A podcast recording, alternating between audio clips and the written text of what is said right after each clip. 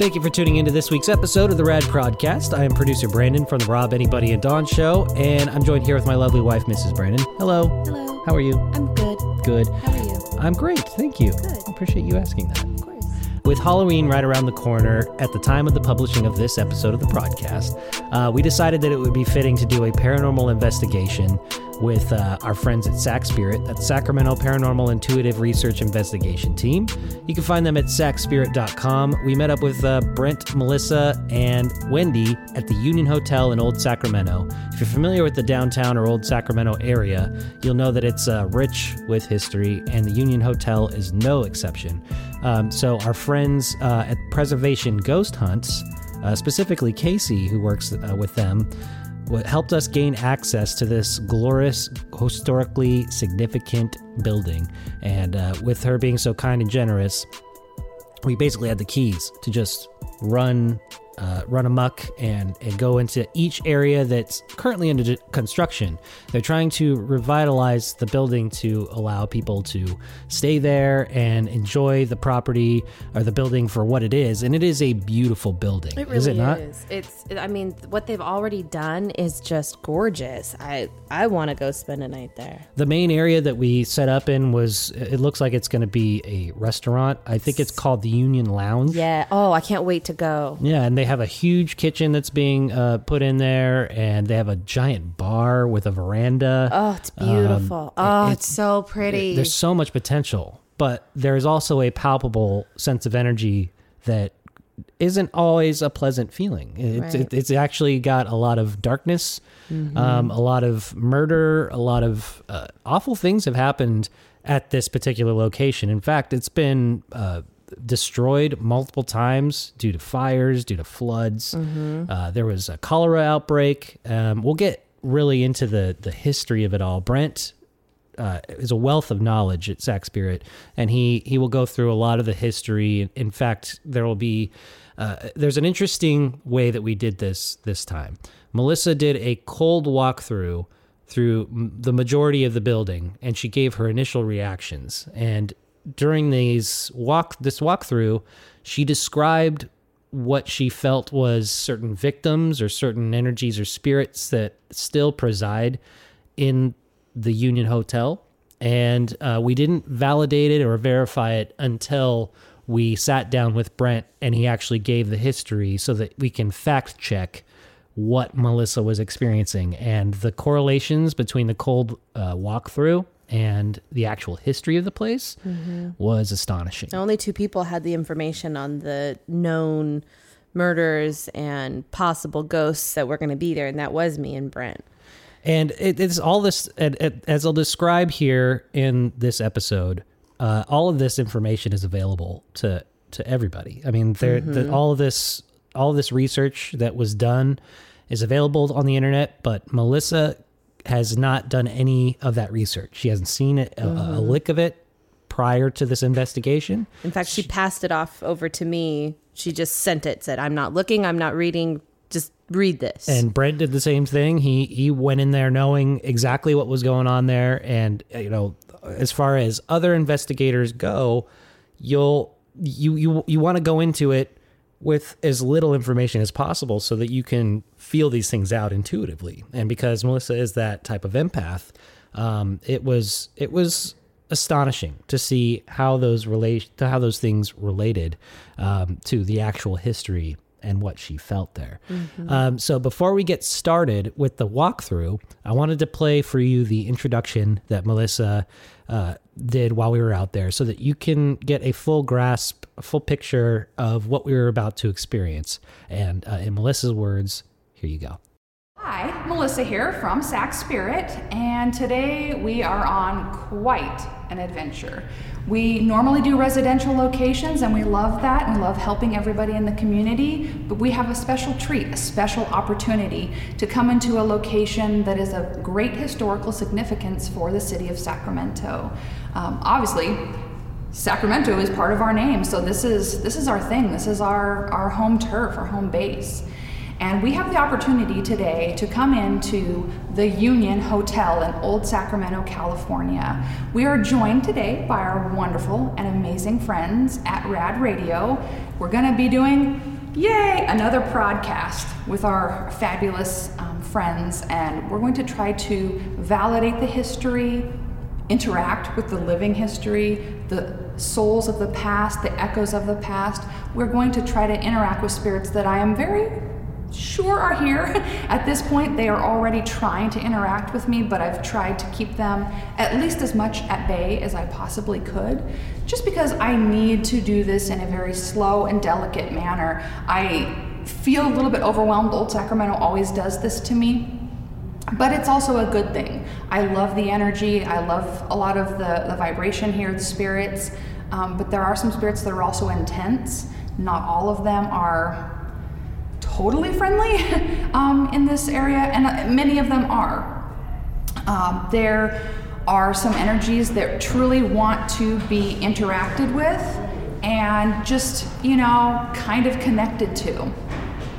So what we're, what we're going to have the opportunity to do is do a full paranormal investigation of this location, come in here and talk to any spirits or energy that we possibly can. And we're also gonna have a little bit of a history lesson. Um, I cannot go without giving extreme and total thanks to the owner of this building, um, Akash. He has graciously permitted us to be in his space that he's renovating with so much love and blood, sweat, and tears, time and money to make this historical building, once again, a very actively used part of the community. And also a special thanks to Casey at Preservation Ghost Hunts. She's the one that helped con- you know, sort of coordinate all this, connect us, and allow us access to the building as well. With their gracious invitation and permission, all of us here at Spirit and our wonderful friends at Rad are just going to get in and determine, is the history going to talk? Is the history going to interact with us? Are they going to ignore us? Are they going to give us some really phenomenal evidence? I feel like they're going to interact. Um, they've been trying to talk to me for several days, quite frankly, including a woman that seems to have been gone for some time now, that her energy keeps telling me that she's she didn't like the life that she had, she didn't want to be in the situation that she was, somebody hurt her, somebody, um, somebody, somebody inflicted some really intense bodily harm to her, and she's she just she kind of wants to be validated. I don't know if she's actually still in her death state, but she wants her story told. She wants to be made relevant.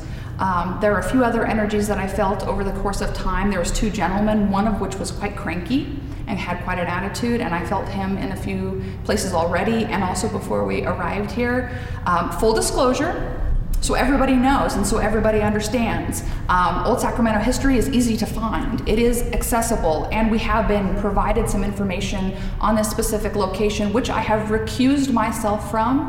And all I can ask is that people out there who know me, know my ethics and my standards for the paranormal, that I kept myself out of the information, and I dumped it all off onto Brent. So he could learn the history, he could learn the information, he could do the research, and it was a lot of research for him and a lot of um, studying, so he could know when I walk through this space cold and I get something that could be a relevant hit, that he could let me know that that was relevant. But I want that full disclosure out there, because there's plenty of people that will say, oh, you know, it's Old Sac, you could look up this, you could look up that. Of course we could. But that is something that we simply do not do when we go to a location, at least for me, because I have to walk it cold. I truly want to feel the energy of the space. I want to know what's in a space. And I am pretty darn sure that there's a lot of um, energy here. There's, oh man, there's a lot of, there's a little kid that I keep seeing that I've been seeing, and I don't know where he's coming from. I don't even know if he's coming from the building or somewhere out there. So many different souls just want to be validated, and I think that that is our obligation uh, as paranormal investigators, is to honor the history and honor the spirits that are clearly here and deserve to have their memories um, talked about with some dignity. Even the cranky ones, you know, their souls too, and maybe we can give them a little bit of peace, and maybe it'll be a little bit less cranky. So, spirit team, and our rad spirit team as well, let's do this. So as the cold walkthrough with Melissa began, we started in the main area. It's like the second or third floor of the Union Hotel where we set up our base camp. We had all of our equipment out, and uh, we, we decided that that would be our, our starting point. And as we walked through the lounge area, Melissa found these large brick walls where they're they're fitting... Uh, I guess you would say like wine cases. Yeah. Like almost like wine, uh, wine, like uh, a wine cabinet, cabinets. But they're sort of built into the wall a little bit. Um, they're, they're pretty, they're, you know, arched, gorgeous. Uh, glass doors with uh, dark wood shelves. And the brick walls are, uh, you know, all a part of the theme of all of these buildings in, in Old Sac. Um, so there's, with these brick walls, there could be some residual spirits or feelings. And I wonder how many of those bricks were reused from some of the fires. That's they, a good question. You know, because they say that you can find some of the burned bricks even underground, so it would only make sense with, you know, some of the history we read about supplies being scarce mm-hmm. during some of the major fires. It would only make sense that they would reuse some of the bricks that were there, right? Yeah, and she definitely picked up on some some vibes from mm-hmm. those bricks. In fact, I think she says here at the beginning of this next clip that uh, they they were screaming at her. Mm-hmm. Yeah, and, I did. And, I did notice some of the bricks were black. They almost look soot like. Okay. So yeah, I was. So it made me sense. go. I wonder if some of these have been reused. How many? Maybe they weren't from the original Union Hotel mm-hmm. or the the. We'll get to that later. Uh, but you know how many? Yeah. And uh, this this was the beginning of the, the really creepy stuff that started started uh, to surface. When we went past the bricks and the and the wine cases, we made our way into a bathroom area, which used to be uh, probably one of the stay one of the rooms that people would stay in.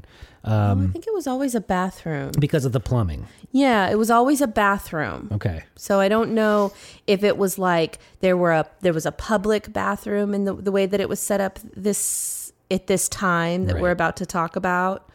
Um, you know, it's it's hard to tell. But there was definitely a traumatic incident that, that occurred. Mm-hmm. And Melissa actually goes into great detail about what this victim ultimately went through. So I think I'll just feel some of the bricks sure. of the building, a little energetic. Ooh, I don't like the ones that scream. That's cool. I'll, I'll skip that part. Yeah. Screaming bricks? No, is that normal? No. Um, there is, I don't know, something right here in front of this one wine um, cabinet area. I don't know, it just feels strange to me, energetically. There's some sort of palpable vibration. Yeah. I hear uh, just a, there's a generator running in there, so okay. to Good debunk that, it's not paranormal, it's not a demon. I feel like I hear voices in here. I feel like somebody's talking to me in, in this space. What is this even going to be, like a big bathhouse? I think this is going to be like a shower room, I think, yeah. Uh, let's take a shower. Uh, Do you see the, the inlets there? Oh, yeah, yeah, yeah. The shower pipes. But um, I'm feeling a lot of um, abdominal pain in here. A lot of uncomfortableness. I feel very... Um,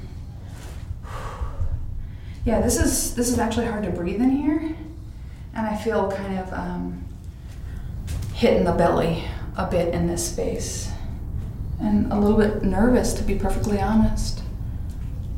I feel very weird in here, and I don't know why yet. Where did she go? Where did she? Where's that woman? Where is she at? She's in here somewhere. Where is she? Now that is a whaler.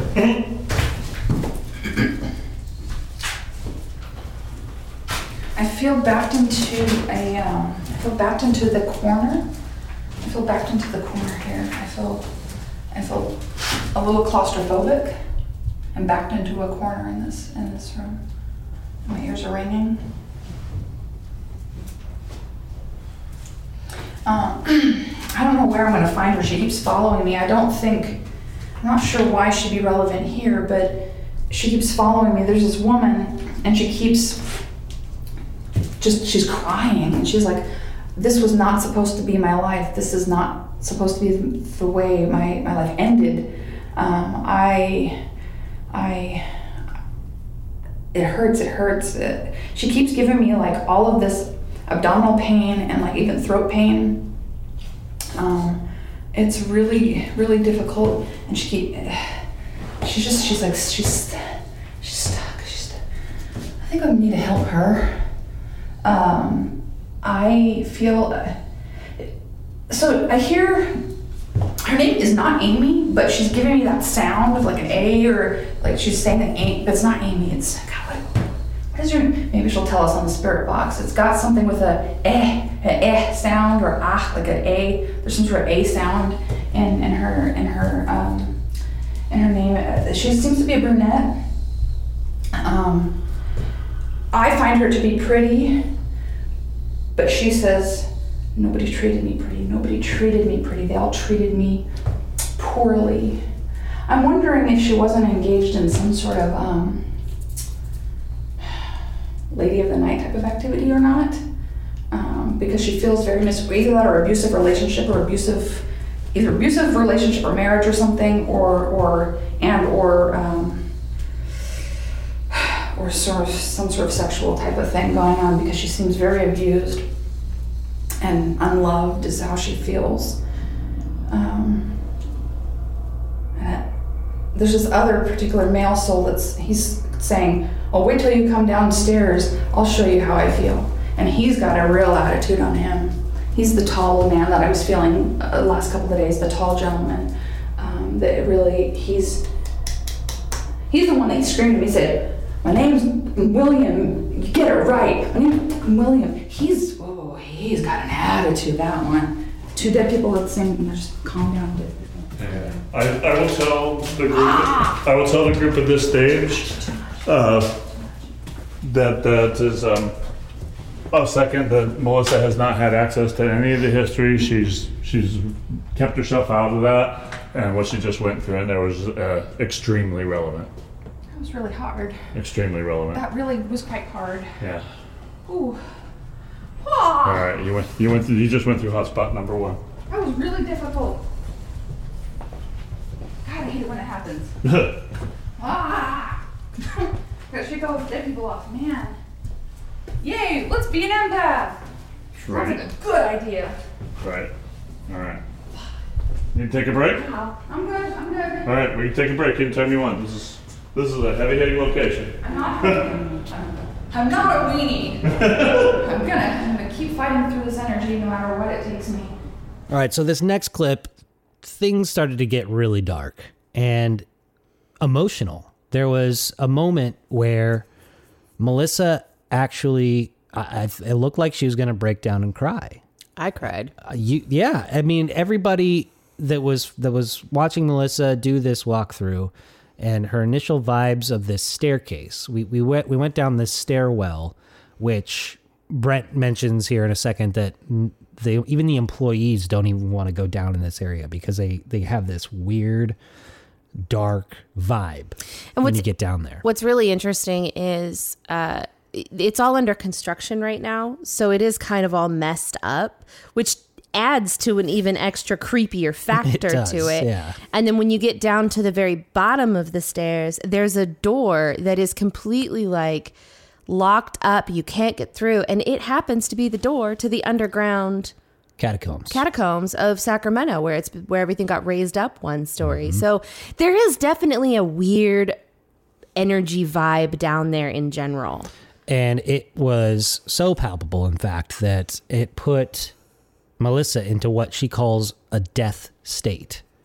Now she describes what she what what that is and what what she actually felt. Um, so I'm not going to spoil anything for you here, but just be prepared. There, there's some emotion and some and some uh, some dark imagery that uh, is described here. Nothing too scary, but you know, it, it's it was just not it's jarring. It was not uh, expected. Mm-hmm. You know, when we go into these paranormal investigations, you you kind of you always hope that there might be a little bit of darkness. There might be some bad, uh, traumatic things that might come through. But when you actually experience it firsthand, or I guess in this case, secondhand, yeah, just witnessing through Melissa, witnessing somebody go yeah. through this type of pain, it's jarring. That was mm-hmm. a good word. Yeah. Um, so we're we're heading now down the stairwell towards where the catacombs are located below the building. So something in here feels weird, and I can't quite quantify why I felt like, because before everyone got here, I was just, we were setting up, I just kind of browsed around, walked around this space. Um, so we're, I guess we're off in like a little offshoot room off the kitchen. I don't even know what this room is gonna be for. Got a neat little old-fashioned, you know, kind of gangster-looking painting above me. Um, When I walked in here earlier, and I still kind of feel it now, I feel this really sharp, searing, burning pain in the back of my neck. Um, it feels like something just popped me right in the back of the neck in here. And it's just, it's tight. Um, I feel like I just hit and fall. I, I feel like just, I'm, I'm on the floor, and I can't move, I can't move. I can't breathe, I can't move. And it's just right in the back of the neck right here. Pretty tight. Um, there was a particular other gentleman that I had been feeling earlier and that I'm feeling now. Um, I don't know where he is in the building, but I can sense his energy. He was explaining to me that he was like something kind of cool and something kind of special. He thought, you know, I'm, I, I'm hot shit, is kind of what he's kind of acting like. Um, and, and he's identifying as his name as being John. And he is telling me that, but I'm not that um, low-life um, other gentleman. The, so I guess that would be probably be Sutter, right? That he's trying to distinguish himself. He's not the other. I'm not him. I, that is not the way I would run my life. So he's saying he's not Sutter, in other words. Yeah, he's saying he's not Sutter. He's um. He's like, no, no, no. I, like, I wouldn't run my life that way. I wouldn't squander my life like that. And but and that's just his opinion. I don't have a dog in the race. I never met the other guy, so I don't know. Um, but he's just like, no, this is. He goes, I, I, I own things. I run things. I have money. Um, so he's he's got quite the ego on him. Um, but I don't find him to be aggressive, but very egotistical, very egotistical. Um, Ooh, the neck is burning, like almost like somebody would have punched someone, they fell to the floor, and they get kicked or stomped on in the, in the neck. Like they would be stepped up, like somebody jammed something, or, or they took something and popped them in the back of the neck with it. Oh, God, that hurts. Huh? Okay. Go downstairs, he said, go downstairs. Go downstairs and you really feel it? I don't want to feel it. This already hurts enough. Go down the stairs. I think we should go down some stairs. He says, you want to really feel the pain, go down the stairs, go down the stairs. All right. Um, Dead people! They're killing me! You're killing me, Smalls. All right, let's go down the stairs then. Uh, be careful, there's a lot of construction on okay. these stairs. It's a very hazardous area. It's tight quarters. Okay. Um, Where are we going? You. I shall lead the way. Just tell me. Go down the stairs. Go down the stairs. Yeah. Um, there are employees who refuse to go where we're going. So uh, they're um, the. the Don't tell them anymore. Yeah. Okay. Just take me where. Well, I'm I told going. you. I told you about this part. Casey wouldn't go in there. Okay. That. That's not a ghost. That's my boots. So we gotta go upstairs and go downstairs? Yeah, it's like kind of. What kind of bullshit is this? Alright. Everybody ready? No. Do you want to lead the way? Alright, cool. Oh, mommy. Okay, alright, let's just. And then make sure everyone can be where they need to be. Yeah. Okay, let's let's let's round bubble before we do this. That'll work. Shit. That'll work. Good job. Okay. I'm having deja vu. Yeah? oh, I don't like, you really want me to go down there? Come on downstairs. Let's play. I don't want to, but I will because I have to. You need a flashlight? No, it's not that dark. It's just that he's, he's just, um... What the heck?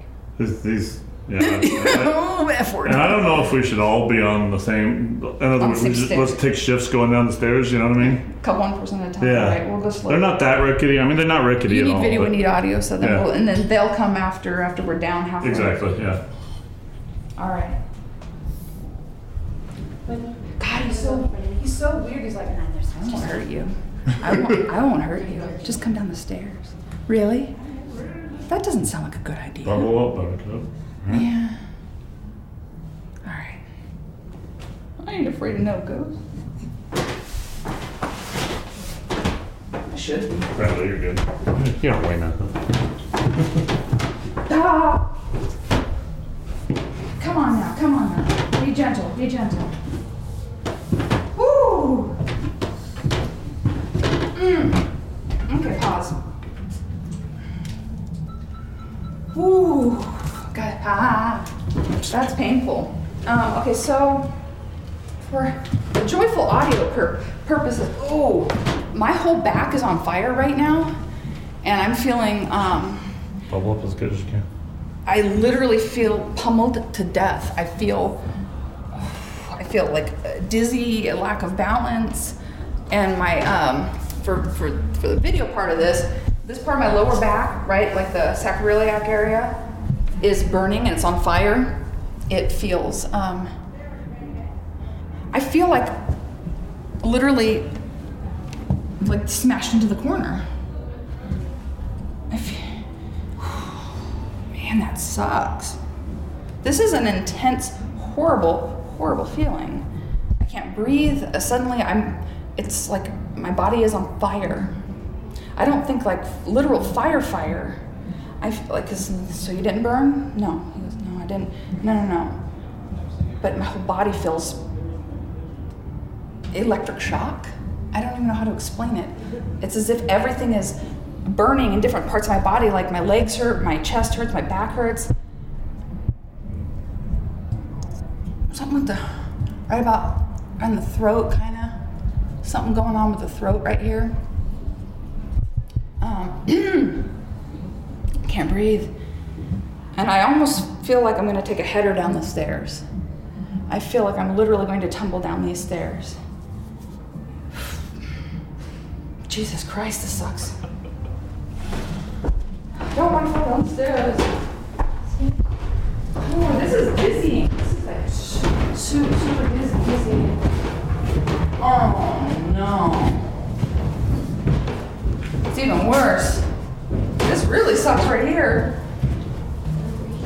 Now, I, okay, so this, I don't know how to quantify this one for you, you people.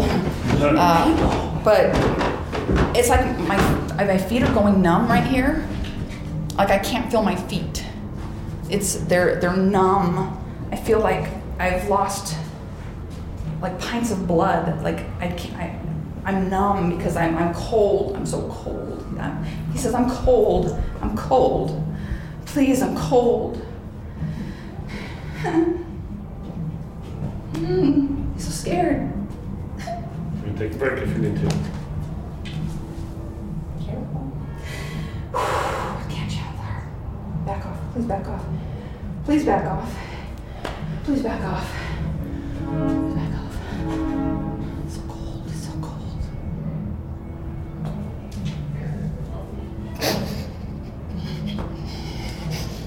I don't like dead states, I don't like dead states. Breathe, come on, just breathe. Breathe through it, breathe through it.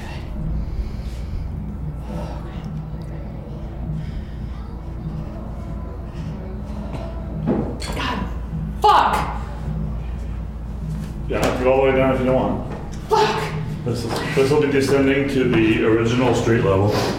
Do you understand what that feels like, man? I don't. Son of a fucking bitch, that hurts. I, I don't like it down there. I'm actually feeling swirls of energy. No. Ooh, ooh, ooh, I don't feel what you feel. Fucking breathe, everybody. Everybody breathe. You won't be able to go through that door. That's, that, that is the end. That's the end of the road. It's locked off. That's the entrance to the catacombs. The catacombs? Or the trap. Couldn't help but try the door. So we're going to get a little audio interference. There is a bar near, somewhere yeah. around. Yeah, yeah. So there's going to be humans and music, but... Oh man, I hate it when I go through a full channel. That suck so bad. So we're going to get a lot of audio contamination, but... Yeah, so um, the bar's like just behind, behind the wall and the catacombs are to the left. Can you describe what the death state is? So... And what you just experienced? Um, hell. Um, when a soul is ex- either in their death state still, meaning they have not fully transitioned, they haven't gone to the other side all the way, or they're just trying to show me their exact moment, moment of death, like yes, maybe they have... transition, but they need me to feel it to validate them. They need me to experience it so that so that I know what they went through and I know that it's them. Um, they will show me that any emotion or fear or physical pain or anything they went through, so I can just connect to that moment. So it gives them relevance, I guess. Um, that was really horrible. I, I, suddenly my body went completely ice cold, totally numb, and it still is. I mean, my fi- I can barely feel my fingertips, and my toes are still, it's like pins and needles. Um, the closest I felt like this is when I was in the hospital um, after heat stroke, and I needed to get a bunch of fluids, and they found that I was severely anemic. That's the kind of feeling, but like ten thousand times worse. ten thousand times worse. And it was really painful. And right now, he's just like, that's what I experienced. And nobody cared about me. I was nothing. They ended me like I was nothing. God, that's terrible. So sad. Like, maybe I wasn't the best person, but did I deserve that? Did I really deserve that? Was that the way it had to be? Um, that's pretty terrible. Some other male was coming forward and saying, well, it's how, it's how it had to be, because this is, this is what it, you know, this is what, how you lived your life. This is, this is, you know, you make your bed, you lie in it.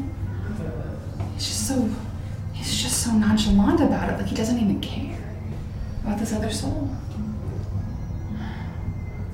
It's a very strange sensation. Very strange sensation. I can't, my throat is like closed up. I can't breathe. It's almost like I'm choking on fluid. A lot of fluid. And there is a distinct, um, chest burning sensation in here as well. Um, I keep hearing the female though. I keep hearing her. She just she's like sitting. She, she's showing me she's sitting down like either in a chair or something. She's sitting and crying. She's sitting and crying, but I, but not here. It's up there somewhere. She's sitting and bawling her eyes out up there somewhere. Mm.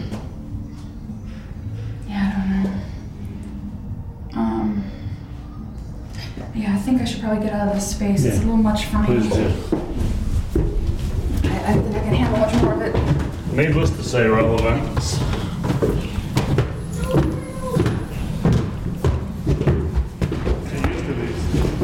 It's very dichotomous for me because I don't like to see her go through this pain. I don't like to see her go through what she just went through. Yeah, that, that was really hard, to, and, and that, I think everybody would vouch for me that that felt and seemed genuine because it was. I was moved. Because it was, yeah. And I feel it in your body. And the other side of that coin is I want her to do it because I know that she has that capability, she has that gift, and she can, she can actually make a difference in places like Bobby Mackey's in Kentucky.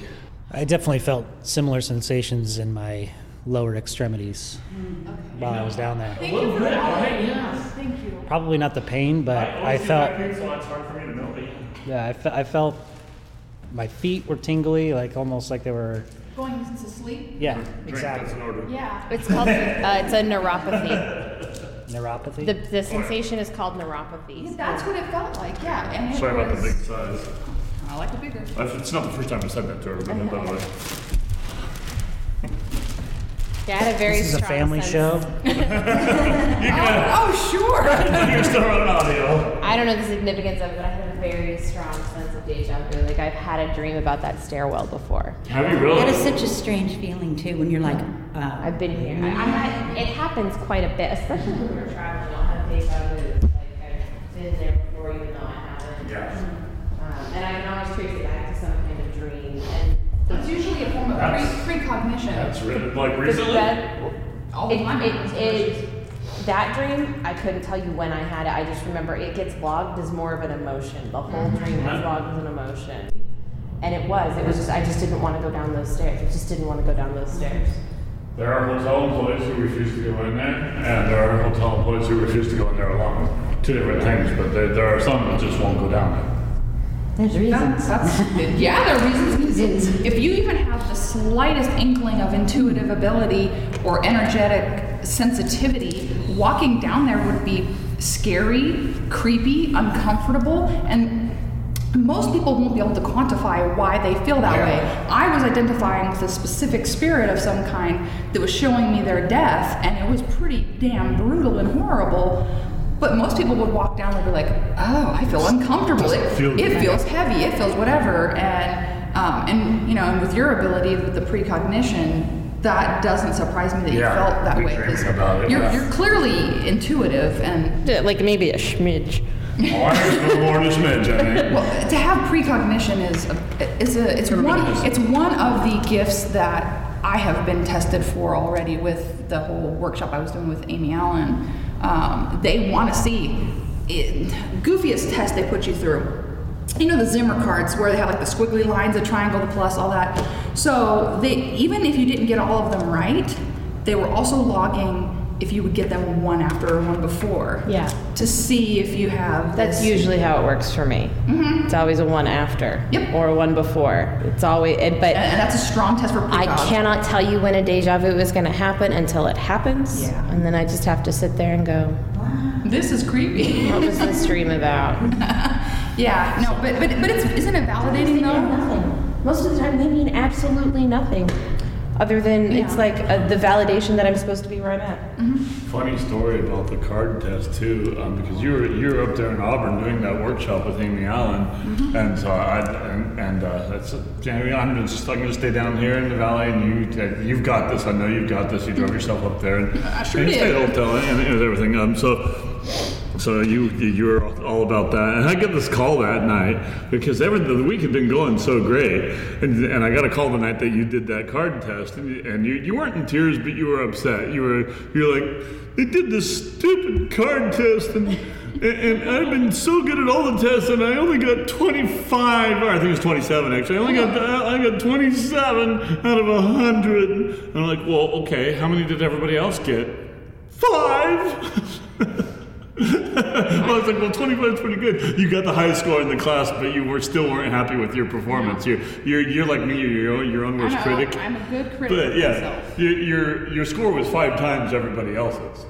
Well, that that and the and the pre the precog that went around with yeah. with the test was what they were actually technically looking for, yeah. and so that turned out to be even higher, which I thought was oh, yeah. validating. But it was it's still yeah I. I I berate myself all the time no, I have for, to talk my, to for, up, for yeah. my abilities, and, and it's why you know why I wanted to give the disclosure about the fact that yeah, this is Old Sacramento. Of course, there's going to be history available to people. I want people to understand how damn seriously I take what we do. Yep. I want every soul to get help, living and dead, and I take every ounce of this seriously, from the science to the spirituality to the resolution with blessings. Every freaking ounce of it, and you know I just put myself through living freaking hell. And for why? Because I actually care about it. So yeah, I'm gonna beat myself up sometimes when I feel like I'm lacking somewhere. And it does it, it does it bother me a little bit when people judge me from the outside, a little uh, on occasion. But I'm getting better at thinking, well, wait a minute, I I'm still helping people. I'm supposed to be helping people, so why don't I just kind of stop berating myself and just do the damn work, do the job, and do what I'm called to do. So I'm going to keep doing it. Even with hard moments like that, I will still keep doing it. I'm not giving up. I'm never giving up on this. My soul was called to do this work. I I, I have to do it. I, I can't not. God, it's hard, but I can't not do it. I mean, yeah. I have to do it. So at what point did you feel like you... What At what point did you cry? What, well, and what, what prompted it, that, that it, reaction out of you? So it happened... Um, when we got to the second flight down, when she was really starting to have the reaction, when she was feeling the fear, it was the fear. It, it was the way she was describing it. Like, I don't know, something inside me th- went, I felt this before. Mm. And it f- just was so overwhelming and so like dreadful. And just this wave of anxiety rushed through me. And it, I just felt so bad for her, for whoever went through this. And then I knew the actual story. Yeah. I knew the history. So to be standing there and know all of the knowledge, and she's getting the, the knowledge this way, it just, it hurt. I don't know how else to describe it. And you mentioned that you had actually experienced deja vu as yeah. we entered the stairwell. What so, what were what was that experience like? So I call them deja vus. Like, everybody's experienced the feeling of being somewhere before. Oh, I've had this. I feel like I've been here before, right? So I call them deja vus because it's the only way I can describe it. It's usually a dream. I think I described this later on. Um, it's usually like a dream, but it's usually a very emotional situation, and it can take place around just one single object or driving through the hills, or it's usually something I've never done before, and it leaves this emotional imprint on me. They mean nothing at the time until suddenly I'm in a situation where it becomes very apparent. I'm having a deja vu because I've had a dream about this before. And then I have to go, I, it just takes me right back to what I was feeling in that dream. And at the time, it was dread, avoidance, and fear. Wow. And do you feel like that you had experienced this in a dream before? It wasn't that I experienced what happened, but it was the dream itself. I was standing in a staircase. It didn't look quite exactly the same, but it was very narrow. This one was narrow. It had walls up the side that were white, and it had a green floor. Hmm. Carpet was green. Mm-hmm. It was... You know, it was just one of those things where I remember in the dream saying, I don't want to go down there. I don't want to go down those stairs. I just don't want to go down there. So you, you have admitted, not just to me, but on various episodes of the podcast and during these paranormal investigations, that you believe that you don't really have any empathic abilities. I, I don't think so. I think I just have weird dreams. Yeah, I but do know. You think that those weird dreams might be coming through as some sort of spiritual channel? That I, if, Are you in denial of this? Maybe. So my, I think the reason I say that I don't really feel like I have any kind of... Like, I have empathic abilities in the sense that I can feel people's emotions in the here and now. Yeah. I can feel yours. I can feel the people in the room. I can feel the room. I don't feel the dead people. Okay. I, oh, I'm sorry. That's okay. It's I, just an alarm. I don't know. The, the only thing I would say is... Uh, maybe it is the deja vus that I have. Mm-hmm. Um, just because they come out at times like that. Yeah. Well, the, the reaction was, was definitely strong by everybody that was involved uh, in that stairwell. So we all took a moment to regroup and, and rehydrate. Mm-hmm. As you can imagine, I guess you, you might not be able to imagine if you've never gone through anything like this, it, it does take a lot out of you. Um, it does feel like it, it It drains you of your power, your resources. So, it does. It you know, depletes you of your electrolytes. So and your we sat down life and force. Oh, don't worry about that. Oh. It's just a little chiming clock, letting us know that it's the top of the hour.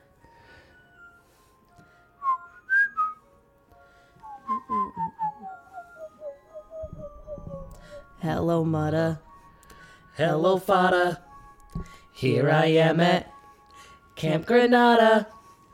Camp is very entertaining, and I'm sure we'd have some fun if it stopped raining. Okay, so back at it. Sorry. Um, so we, we took a break and we, we took a moment to uh, rehydrate and, and kind of...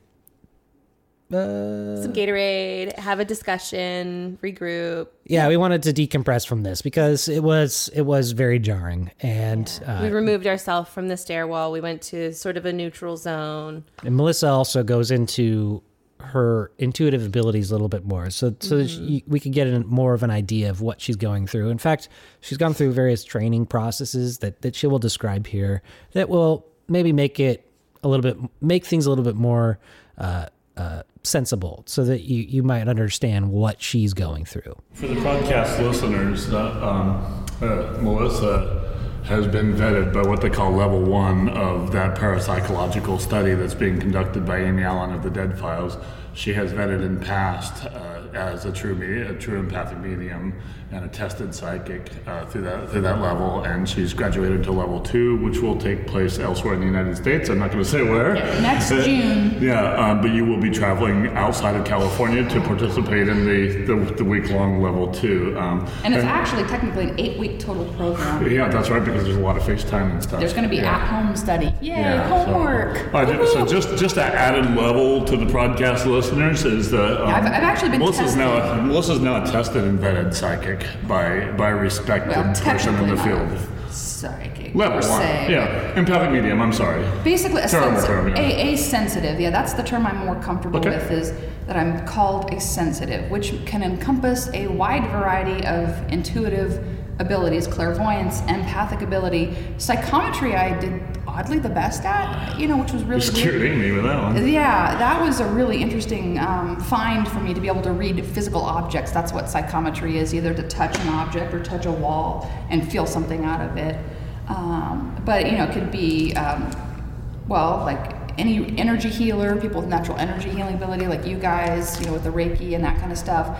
A sensitive is a broad scope term. And then there are different lanes with within that, and level two is going to help me find my exact perfect lanes of where my gift really should be strengthened and what I should focus on. Um, I'm already starting to realize a lot of the lanes that'll make sense for me.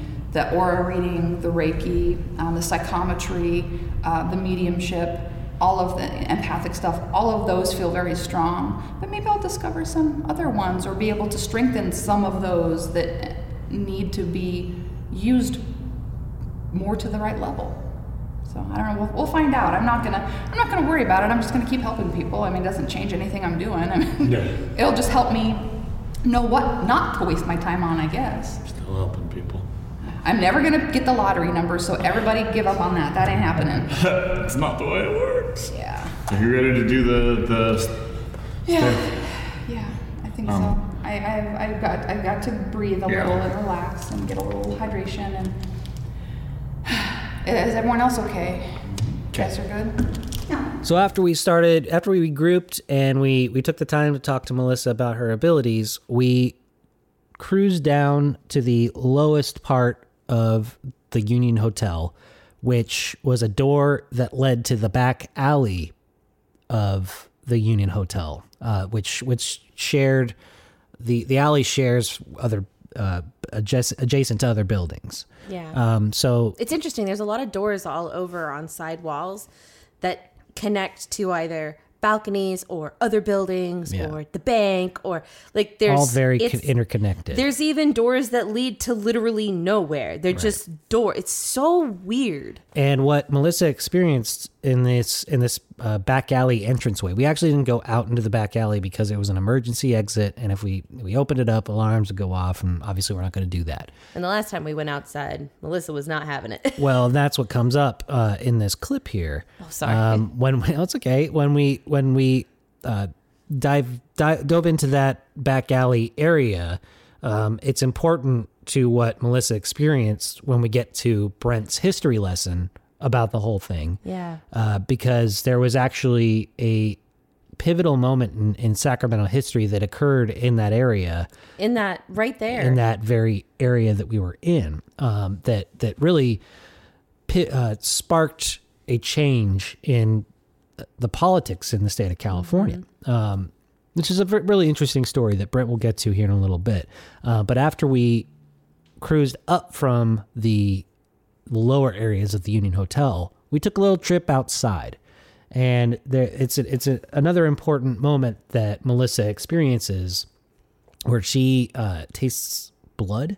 Mm-hmm. And she has this overwhelming feeling of death state again, where and a coughing sensation. She she had to recuse herself from from going any further because it would have floored her. She mm-hmm. says, um, all of it is included here in this next clip. This is a weird sensation in here.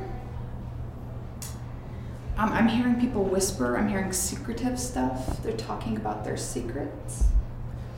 They're whispering, they're chittering about things that they don't want somebody else to know, that they want to do in the dark, that they want to do in secret. Um, there's almost some sort of like a, there's illicit activity, but it's like, but there's also um,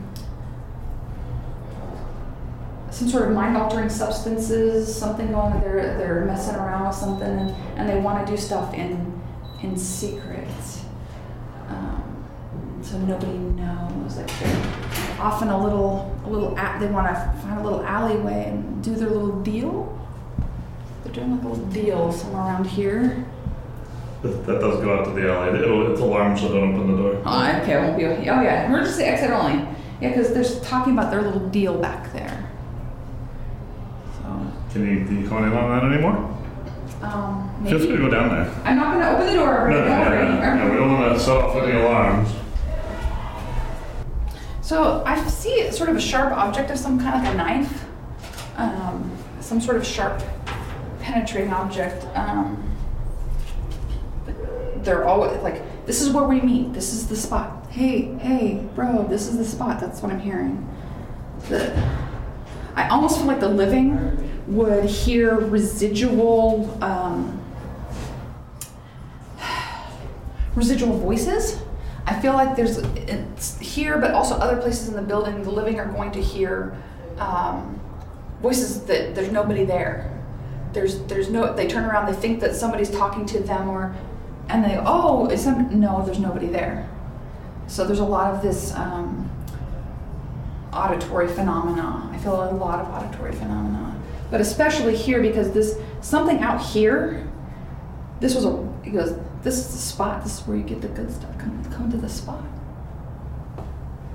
What are you offering, man? Mm. Seems a little skeevy, a little slimy, kind of, but weird. Oh yeah, but now it can go bad. It could go bad because that's because he's got it. He's got a blade in his pocket. He's like, you ready? You ready? Isn't he? I don't want to be stabbed, so I think I'll go. Pass on that. Take a big old passeroni. I'm being stabbed in the abdomen. Thank you.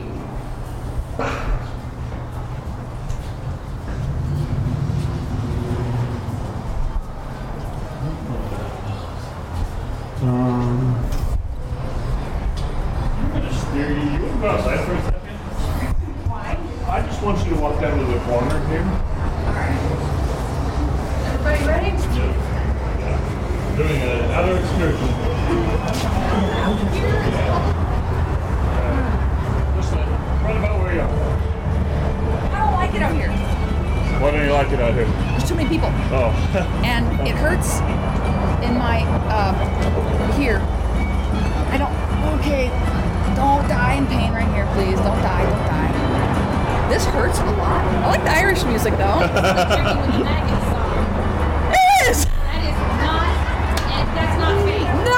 Actually just happening right now. What's that? That's Ricky with the maggots. Oh, yeah. It's running. Oh, yeah, it's happening. Take it, shoot it. I'm so focused on, on yeah. Sorry. No, no, no, no you're that's absolutely perfect. Right. That's awesome. I was like, wait a minute. Right? That's hilarious. No, that, that is like one of those little kismet moments of like, it's time to drink with the maggots. Okay, but no, I honestly feel a really horrifying sharp pain in my belly, and it's like right up in here. Um, somebody's coughing up blood because I taste pure copper. He's, it smells. Ooh, he's like shit. Um, yeah, he, um,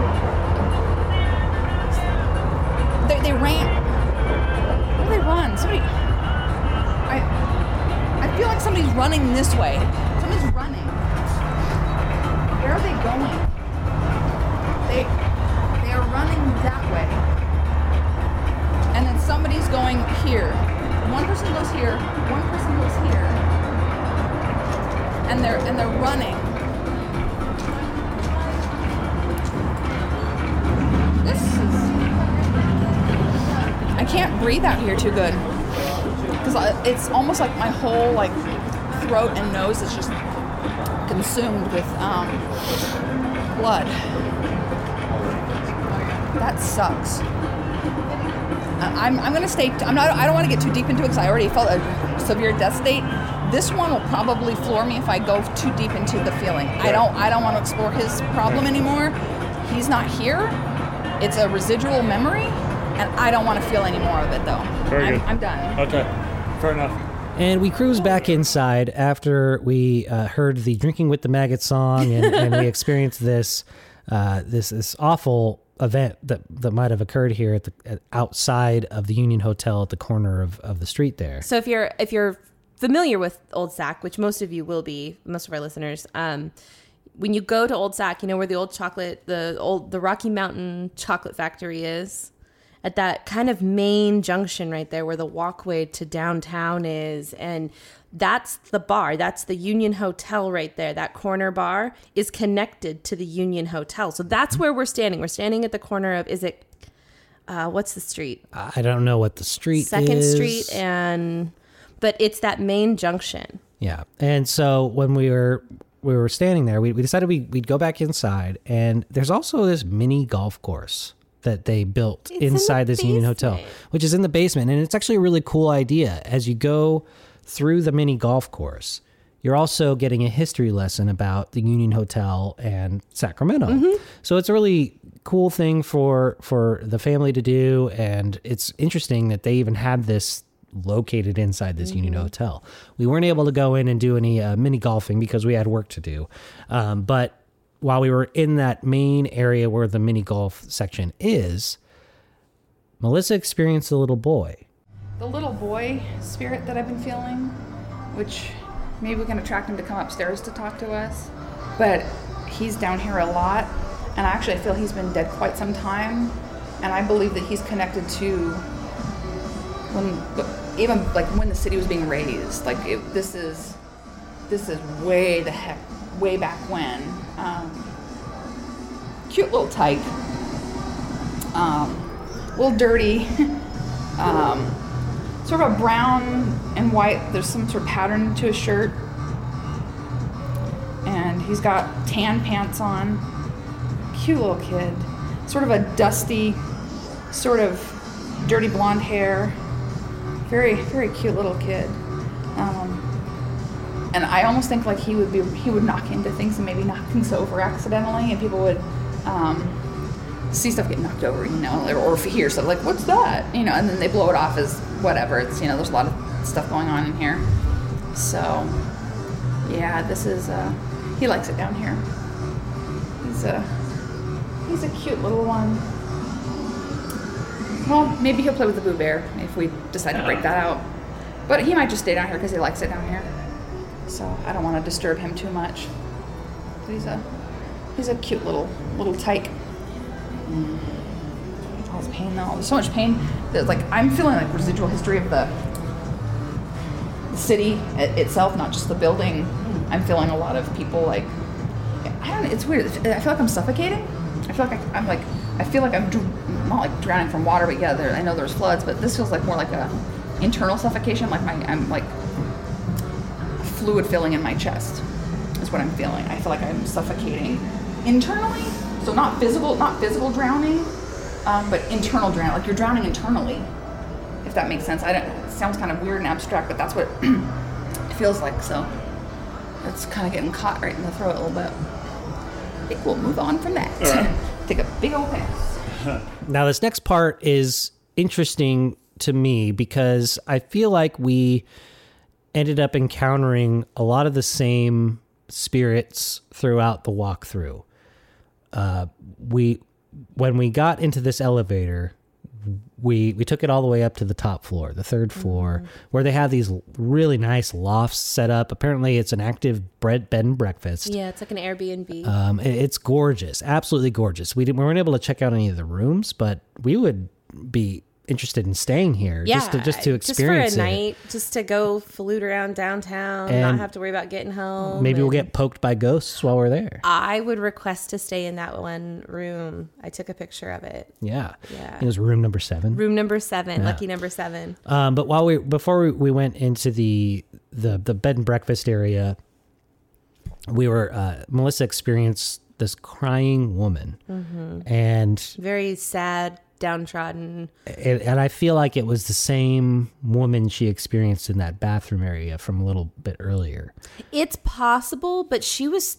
It seemed as though she was feeling a different energy. Yeah, um, but she she older, like uh, older time, and somebody who who didn't think that we were actually there to help. Like right. she was the the spirit was almost in denial. Yeah, that, that we were. She there didn't to help. feel worthy of being helped. Yeah, uh, so. Melissa experiences this crying woman outside the elevator. Third floor. Third floor. Lingerie and power tools. Well, go ahead and uh, go ahead and continue your thought there. Um, it, it feels like a um somebody was dragged either into the unit or out of the unit. Somebody was like dragged. Somewhere around, they were dragged. It was like dragged near the elevator. Um, that's a very weird feeling. I just feel like almost unconscious. Feel very unconscious. Ooh, it's a dizziness. Mm-hmm. Mm-hmm. It's a distinct dizziness. I'm trying to see what I feel up here, and it's just, I, it's a weird, weird sensation. Um, I think the woman's, the woman would have been up here for some reason, and then they dragged her. Her, she was going somewhere, and she got dragged.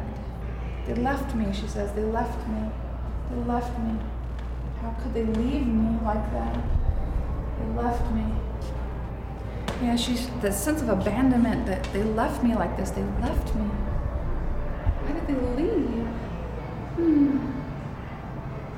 And she's back to the crying again. She's so abandoned, sad, and lonely. They left me. It's all right. Don't you worry. We'll tell your story and we'll get you where you gotta go. You're not gonna be left here anymore.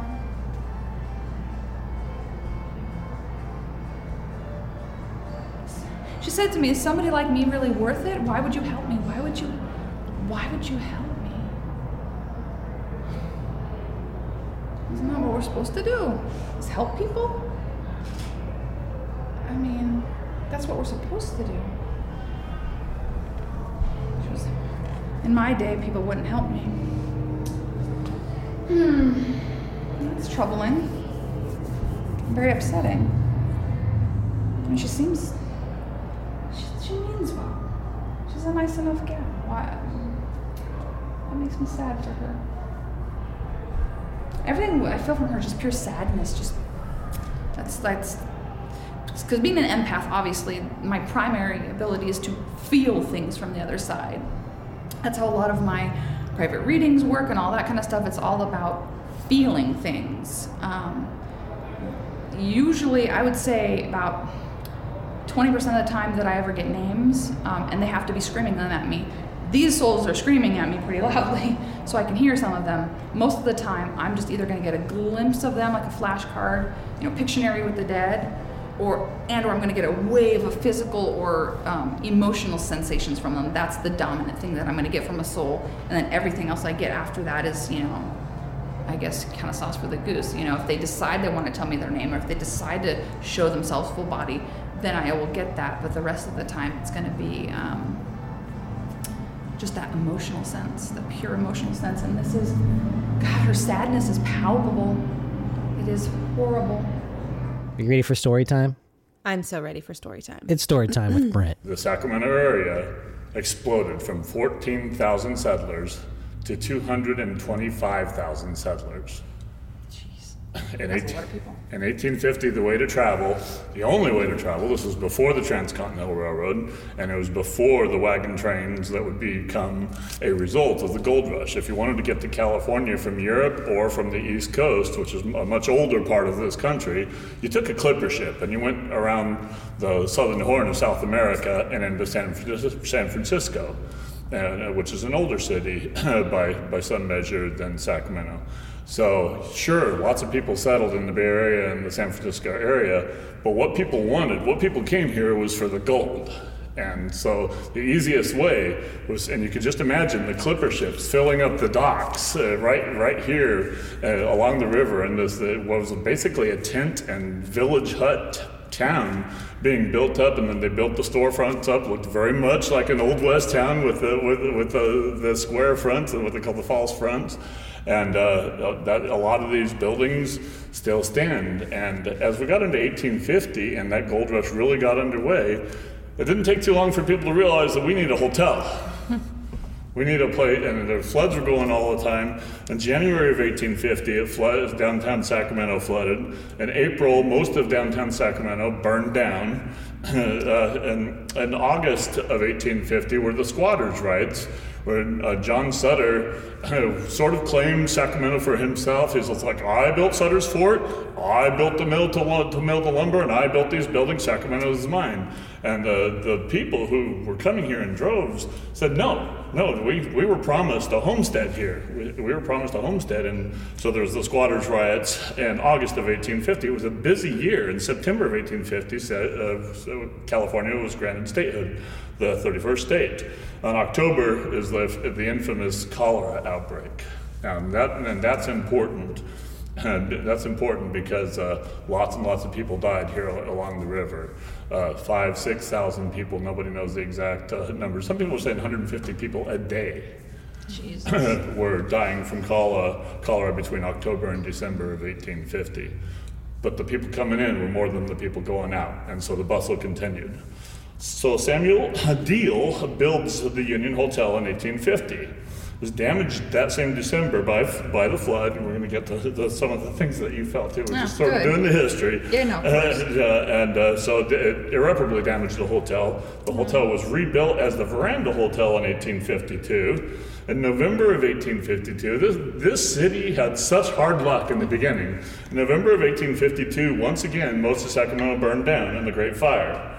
eighteen fifty-four, it burns down again. And uh, in eighteen fifty-five, uh, uh, J P Dyer, that's uh, Joseph Palmer Dyer. Does that name sound familiar? Does. uh, it's not, is it the I don't same think it, Dyer? I have not looked that up, but I suspect it might be. I don't, it's not the same Dyer. It's not, okay. It's a different name, but it's an interest. We we found it interesting that the name, so I wonder yeah. what, how far back the name goes. I don't think there's any relation. Okay. Because there was no mention. See, I didn't look, I didn't look that part up. But it's um, an interesting like coincidence at the very yeah. least. Yeah. yeah. That name would come up again. yeah, it wasn't, it was...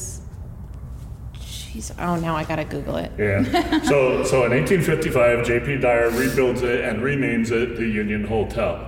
Okay. Uh, and uh, during that year, eighteen fifty-five, and you're gonna see how this all comes full circle. Okay. In eighteen fifty-five, we're right next door to the Orleans Hotel, and the Orleans Hotel had the stagecoach contract. So the stagecoach stopped in front of the Orleans, and uh, Dyer was able to wrestle that contract away from the Orleans Hotel and get the get the stage, including the Wells Fargo stage, to stop here. And and people and people would uh, people would stay here, and contracts would be made here. It was a very lucrative contract for the hotel. Whoever held that stage contract, it was huge. So huge, in fact, that you're sitting in what many uh, historians have called the birthplace of California.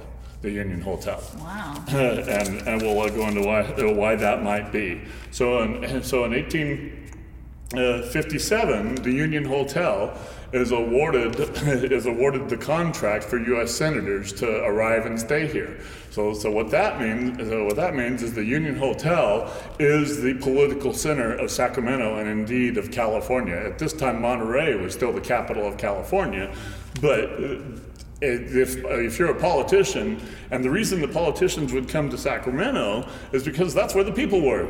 Sure, there was San Francisco, but people were flooding into the Sacramento for the gold fields in droves, and, and now they were coming here in wagons. And they knew where the votes were, so the all politicians came to Sacramento to get the vote and to, and to get into their, their the newly founded senator seats. And we're, they, we're going to come back to that. So... Uh, In, the, in eighteen fifty-seven, so we're going to come to one of our first uh, interesting historical things. Uh, there were these, uh, there was William Gwin and David Broderick, and they were they were U S senators. And David Broderick was uh, was set to get the long-term senatorial seat. Is, is that the William that I felt? There's a, uh, there's a couple Williams, so oh, we'll okay. get to it. Okay. But William Broderick. Uh, I'm sorry, David Broderick, is William Gwin, and uh, David Broderick, he was set to, to win the long-term U S Senate seat, but there was an open short-term Senate seat, and there, there was a lot of, uh, uh, there, there was a lot of question of who that might be. There were several contenders.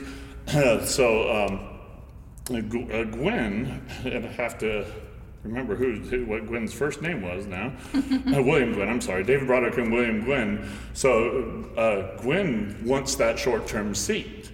So, so, so in eighteen fifty-seven, they're having their they're having their debates, and they would the, the women would actually stand right out on this veranda here and watch the watch the debates, would which would take directly across this take place directly across the street from where we're sitting, where the restaurant is now. That was an open forum for senatorial debates. So Gwin gets a smart idea, and, and he pens a letter, and in April of eighteen fifty-seven, I want to say, uh, um, yeah, uh, that uh, he pens a letter that's been come to come to be known as the Scarlet Letter.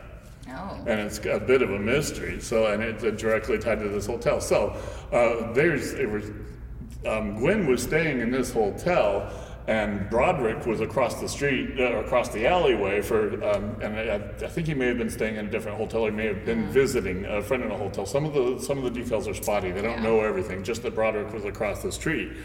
And so Gwin pins this letter, and uh, let's see. And yeah, and this is all takes place in January of eighteen fifty-seven. He sneaks across the street. This is why I thought your feeling in the alley was so interesting. Oh, okay. He's going to do this back alley deal. Oh. Uh, so, and, and he, he huh. sneaks into the alley and sneaks up to Broderick's room and says, "Look, I, I, I've got a, uh, I, I got a proposal for you. So you've got the you've got the long-term Senate seat. I want the short-term Senate seat, and we've never gotten along. These two were always at each other's throats." Over a, a, a big topic at the time, abolitionism or abolition, mm-hmm. uh, which is slavery, basically. Uh, so, uh, so they would. Um, he says, "Let me have the seat, the short-term Senate seat, and I will let you control uh, control all of the contracts, all, all of the what they called the patronage contracts for the federal government." Meaning that if Broderick wanted to be at the Union Hotel, it'll be the Union Hotel. If he wants to give it back to the Orleans, then he can give it back to the Orleans. And you know the back end of that story. It's just like, it's this. No, you know, it, money, it, yeah. yeah, who's, who's, who's going to pay up for that contract? Because you know these hotel owners had no problem with that. So it really felt like a sneaky, secretive deal, yeah. like they were doing something, like exchanging something. Yeah. It felt like a back alley drug deal is what it felt like, but... I mean, it was still sort of a back alley deal of some kind, but, but it felt very under the radar, yeah. undercover. So Broderick accepts his deal. He says, "Okay, good. I, I, you know, he's thinking there's money in this for me. I can get the contracts back to the uh, well. The union had the contract, so he's thinking I'll just set pretty with the with the Union Hotel. Everything's fine, and, and I'll give. You know, he can have the short-term seat. I already got the long-term Senate seat. For Broderick, it's, it's a win-win. He uh, he can't lose with this deal, so he accepts the deal." So, and then the fall of that, so the fall of that same year, uh, um, Gwin, I'm uh, sorry, uh, Gwin runs against him. Oh, and, no. He runs against him. He's like, "What are you doing?" He breaks the contract, and, and, and he runs runs against him for for uh, either or both of the House seats. So, oh, so boy. the deal, so the deal is broken, and Broderick doesn't really have the contract or the, or the power that he was promised. Mm-hmm. And uh, I guess that would piss him off, huh? Yeah, yeah. So, uh, Hmm. And and so the uh, Gwin double, basically double crosses him. And yeah. Uh, so so basically they go back to Washington and and, and kind of fight it out. And the letter uh, the letter is a, is confiscated by uh, by Ferguson. Uh, William Ferguson, another Ferguson. So he's confiscated by Sacramento lawman William Ferguson. Uh-huh. Not the letter, the scarlet letter, is as proof of dirty deeds in the back alley. Uh-huh. Yeah, proof, proof of basically not extortion, but uh, malfeasance of office is the term. Okay. So, so it, it all gets really, really interesting. Yeah. So validating um, but creepy. Yeah. So, um, so Ferguson takes the letter. A month after he takes the scarlet letter, he's killed in a duel. Uh, uh, and which, but did not take place in Sacramento. But he's killed in a pistol duel. Oh. So, so the uh, the the letter is then take goes into the custody of uh, Army General J M Estill, and he takes the letter, and he's a, maybe a, he he was an Army general. Now the Army's in custody of this letter because it's proof of, of senatorial malfeasance of office. And uh, he gives it back to Broderick. He doesn't want it. He's like, I don't want nothing to do with this. And he gives the letter back to Broderick. So in a famous in a famous speech that happened right here across the street, a, a Broderick bequeaths the scarlet letter to the people, saying this letter should be the property of the people. Huh. Uh, one month later, uh, after he gives the letter to the people, Broderick is killed in a famous duel uh, uh, and that took place in San Francisco at Lake Merced. Uh, one month after he gives the letter to the people, uh, and that duel was over the very hot political issue of slavery. And and ever since then, my understanding, nobody knows what has happened to the scarlet letter. Some people say that it's still in this very hotel somewhere. Hmm. Nobody knows. Let's it go could, look for it now. It could be buried. It could be buried in the walls. Wow. So, so uh, from eighteen sixty-two to after the Great Flood of eighteen sixty, from eighteen sixty-two to eighteen sixty-nine, Sacramento finally decided, all right. Uh, We got to raise the city. And that was the famous decision to raise the city. And in eighteen sixty-seven, as the Union Hotel is raised, she slips off of her her jack screws by eight inches and disintegrates into the street. And the whole hotel falls into, falls into the street and and, disen- oh, and, and disintegrates. So then it's rebuilt again in in, nineteen November nineteen. I'm sorry, nineteen seventy. Now, eighteen seventy or nineteen seventy? eighteen, eighteen seventy. Okay. Sorry, I'm sorry. eighteen, eighteen seventy, it was then again, did I say nineteen? I'm sorry. eighteen seventy, it's rebuilt as the Union Hotel uh, okay. once again, and uh, Dyer ends up uh, being elected mayor in eighteen sixty-seven, I believe. Oh. Yeah. Okay. So, so it, it, it was a big. This is such a political hot seat. It was in. It was during that time in eighteen sixty-seven when it was rebuilt that the hotel finally earned her nickname of Lady Luck. That's the nickname of this hotel. Her name is Lady Luck. Doesn't sound too uh, lucky to me. It doesn't. It doesn't, right? But and there's every, been some problems with and everybody was standing after eighteen seventy. Yeah, as of eighteen as as of eighteen sixty-seven, uh, when it falls and it's rebuilt in eighteen seventy, um, it, nobody had ever died. Any of the times that it burned down, or any of the times that it flooded, or any of the times wow. it, it crumbled. Nobody ever died in any of those tragedies, and that's why one of the reasons it's thought that she's known as Lady Luck, although to be clear, thousands of cholera victims probably perished in this hotel, and there's no record of those times. Wow. People were just trying not to die right. during, during those days. So yeah. what, what do you think Melissa was experiencing outside when we were on the... Uh, Chronologically, we'll get to that. Yeah, it's actually significant. Yeah, chronologically, we'll we'll, just, we'll get to that. Just make sure you title and yeah, tie and tie quickly. Definitely. So, so, the, but it, this was such an important an important political seat that they that did sense, re, they yeah. did rebuild it in eighteen seventy, and uh, the other, one of the other things. It's meant that, to be here. Yeah, one, and that's one of the other reasons it's called Lady Luck is that every time it dies, it gets rebuilt. Okay. And that's. Now, sort of like a phoenix, it rises from the ashes. And here it is in twenty nineteen, and uh, it has fallen to a little bit of ruin, but no, it's being renovated, and it's being renewed once again. Lady Lady Luck strikes again. All right, now now we're going to move on to uh, November nineteen seventy, or I keep doing that, November eighteen seventy, uh, high noon, and, and the, the uh, what I the articles that I read did say that this took place at noon. Uh, nobody knows the exact date. So there's these three gentlemen, William Dresser uh, uh, and uh, huh. and uh, huh. John uh, John Greer and Mark Greer, and these uh, obviously Mark and John are two brothers. And William Dresser uh, has some very fierce. Nobody really knows what the beef was, but they have very uh, the the two Greer brothers have a big beef with uh, Mister Dresser.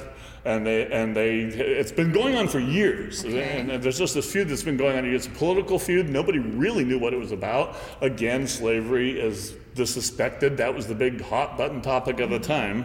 And uh, and you know, they had just had this feud for years. And finally, and finally, one day on the uh, on the second floor of this hotel where we are.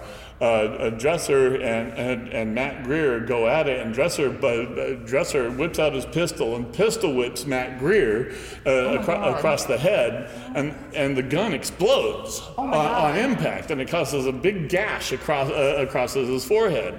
And, and uh, William, William Dresser goes, "That'll teach you." Oh my God! Uh, but everybody lives. Nobody nobody dies from that. Okay. And so, and, and this all happened in November, in late November, uh, and again, we don't know if it was before or after Thanksgiving, and uh, I'm being corrected.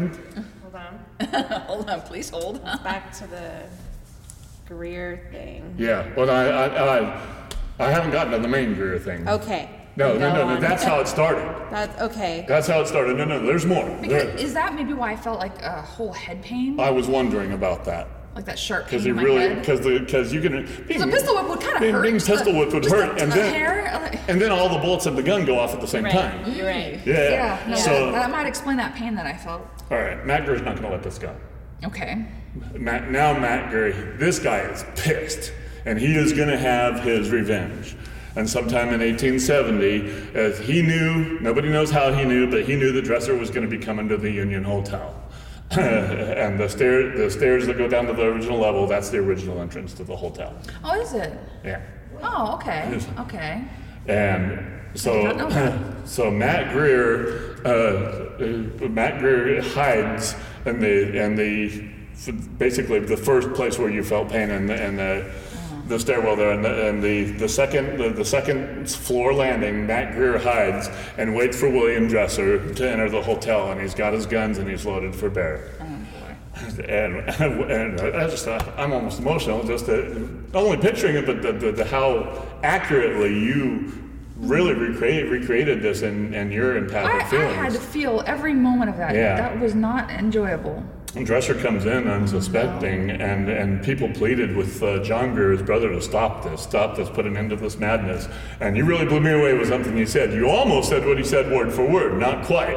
But uh, John John uh, John Greer was uh, was quoted as saying, "I'm not going to get involved. This is going to happen anyways. They're going to have to duke it out. This is going to happen sooner or later. This is this is something that's going to happen, and just let them duke it out." Thinking that maybe they would just maybe just piss each other off. So oh one, one of the last great gunfights of the old, uh, well, at least California, at least the Sacramento area, ensues in, in those stairways. Uh, so uh, Greer opens fire on uh, on William Dresser. William Dresser pulls his pistol and, and returns fire, uh, uh, and then. Uh, And basically, John Greer gets in on it. When Dresser starts, when Dresser starts firing on his brother, he can't help himself. And John Greer draws his pistol and doubles down with his brother on Dresser. William Dresser is killed and falls down the stairs. Oh my God! as uh, as uh, Matt Greer dies, and, and the story is that Matt Greer and, and William Dresser died at the bottom of the stairs at the same time. At the and at that very moment, the fire bell, the Sacramento fire bell, is tolled. At the moment that they both died. Well, that's a little creepy, and, and I just got a little of a chill. And John Greer. John Greer didn't also die. Also shot, ran down the street. Yeah. He oh. ran down the street away from constables. He was, that, that's absolutely correct. So he, feeling somebody running. He fled. He took off yeah. while shot. Yep. Holy and God. He was taken into custody. Mm-hmm. He was He was never convicted of the crime, though. Really? Yeah. Well, he was. I think that, and I, that goes into something that I don't think that you know. He was obviously involved, mm-hmm. but did, did he start it? Mm-hmm. So maybe that's wow. what happened in court. I don't have the court proceedings in front of me on that, but that's what you were feeling in oh the stairs.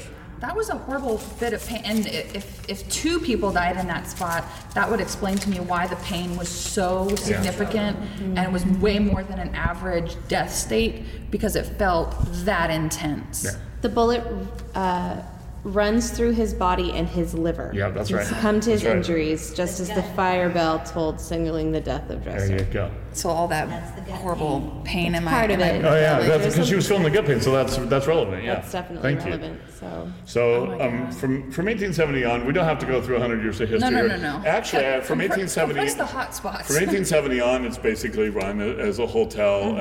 and and the uh, the political angle is still is still important, mm-hmm. but as as California and the nation and the West grows, and then the railroad's completed, it starts to become less important, okay. and and uh, it and it just and it, the hotel ends up changing hands, and then. Lady Luck strikes again. Every time the hotel runs, everyone just runs down and becomes less important. Am I still beeping on red there? I had to restart. Okay, thank you.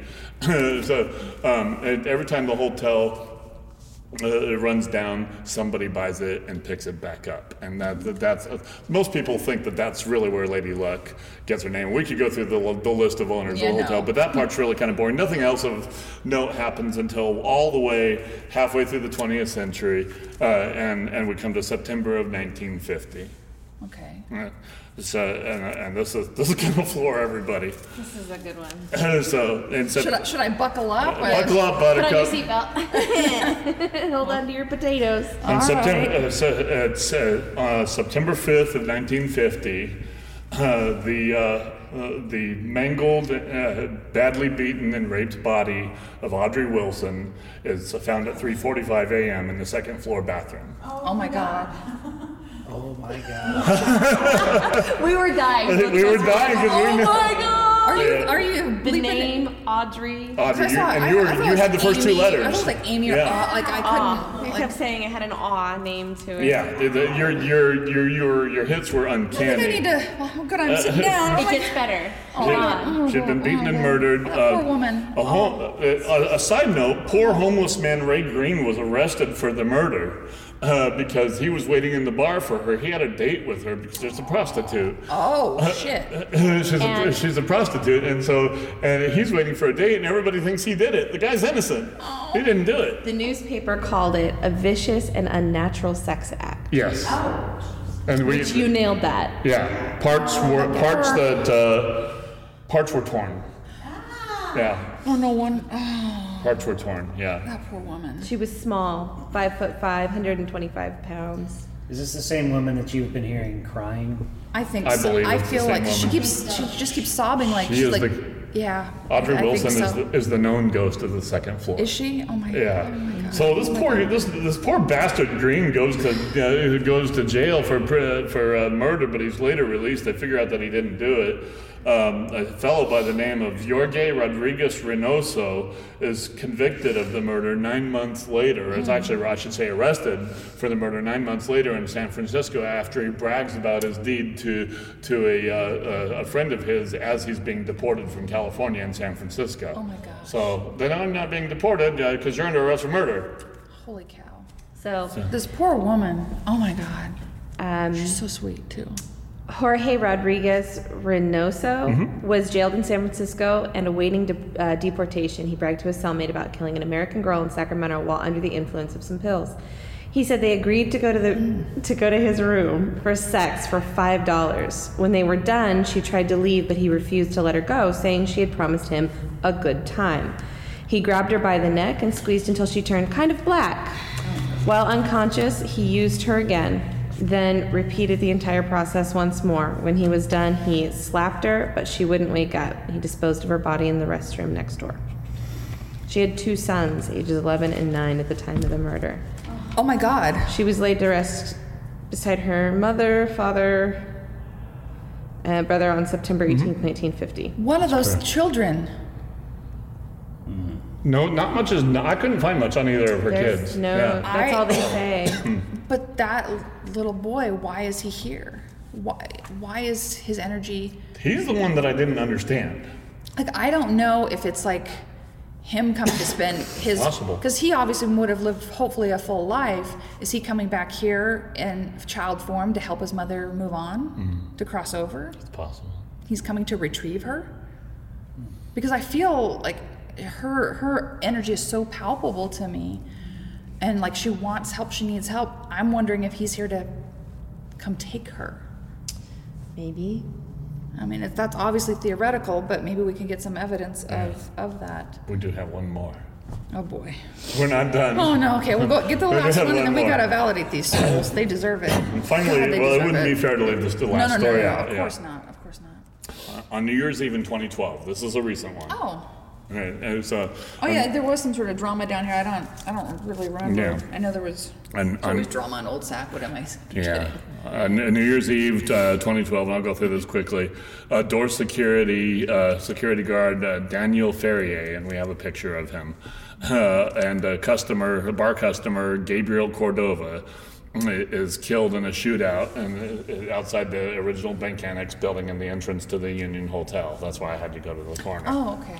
Yeah, they killed in a shootout uh, with uh, Carlito Montoya and Charles Fowler, Fowler uh, Schultz. Uh, and Schultz and Montoya were both uh, gang members. Montoya was a known gang member. And uh, the whole thing happened because uh, Gabriel Cordova accidentally bumped uh, bumped against uh, uh, Fowler Schultz's wife uh, wife and spilled spilled her oh, drink at the okay. spilled her drink at the bar. That's a stupid reason to get in a yeah. big old fight. And so, so they they uh, they ended up confronting. confronting uh, the uh, Gabriel Cordova downstairs in front of the hotel, and uh, uh, of course Ferrier, he was he was actually off that he was supposed to be off that night, and uh, switched shifts with a friend who wasn't feeling well, and so uh, so Ferrier tried to break it up, and uh, both Ferrier and Gabriel uh, Cordova were killed on this on site. Oh no! I wonder if that relates to the blood you were tasting. Yeah, because I mean, yeah. it just it felt like everything was just filling up with blood, and it just it tasted so coppery and disgusting. And I was like, it tastes crappy out here, and it was a pretty intense um, feeling. And we have uh, pictures of uh, Gabriel Cordova and Daniel Ferrier. Oh man. He was an Iraq War veteran too. Oh jeez. Yeah. He was just trying to help out. Mm. John, John and Kara were there. Were they? When it happened, they were there. Seriously? Oh my God! Oh my God! John didn't come to this investigation, darn it! Yeah, he could he could add to the he could add to. Oh my gosh! The, the experience, and so that's uh, that is the sordid and. And I don't feel like they're still here. Okay, good. I feel like that was just a really residual record player energy, yeah. like it was just you know yeah. seeped into that's the good. space. But I feel like their souls are fine and clear and.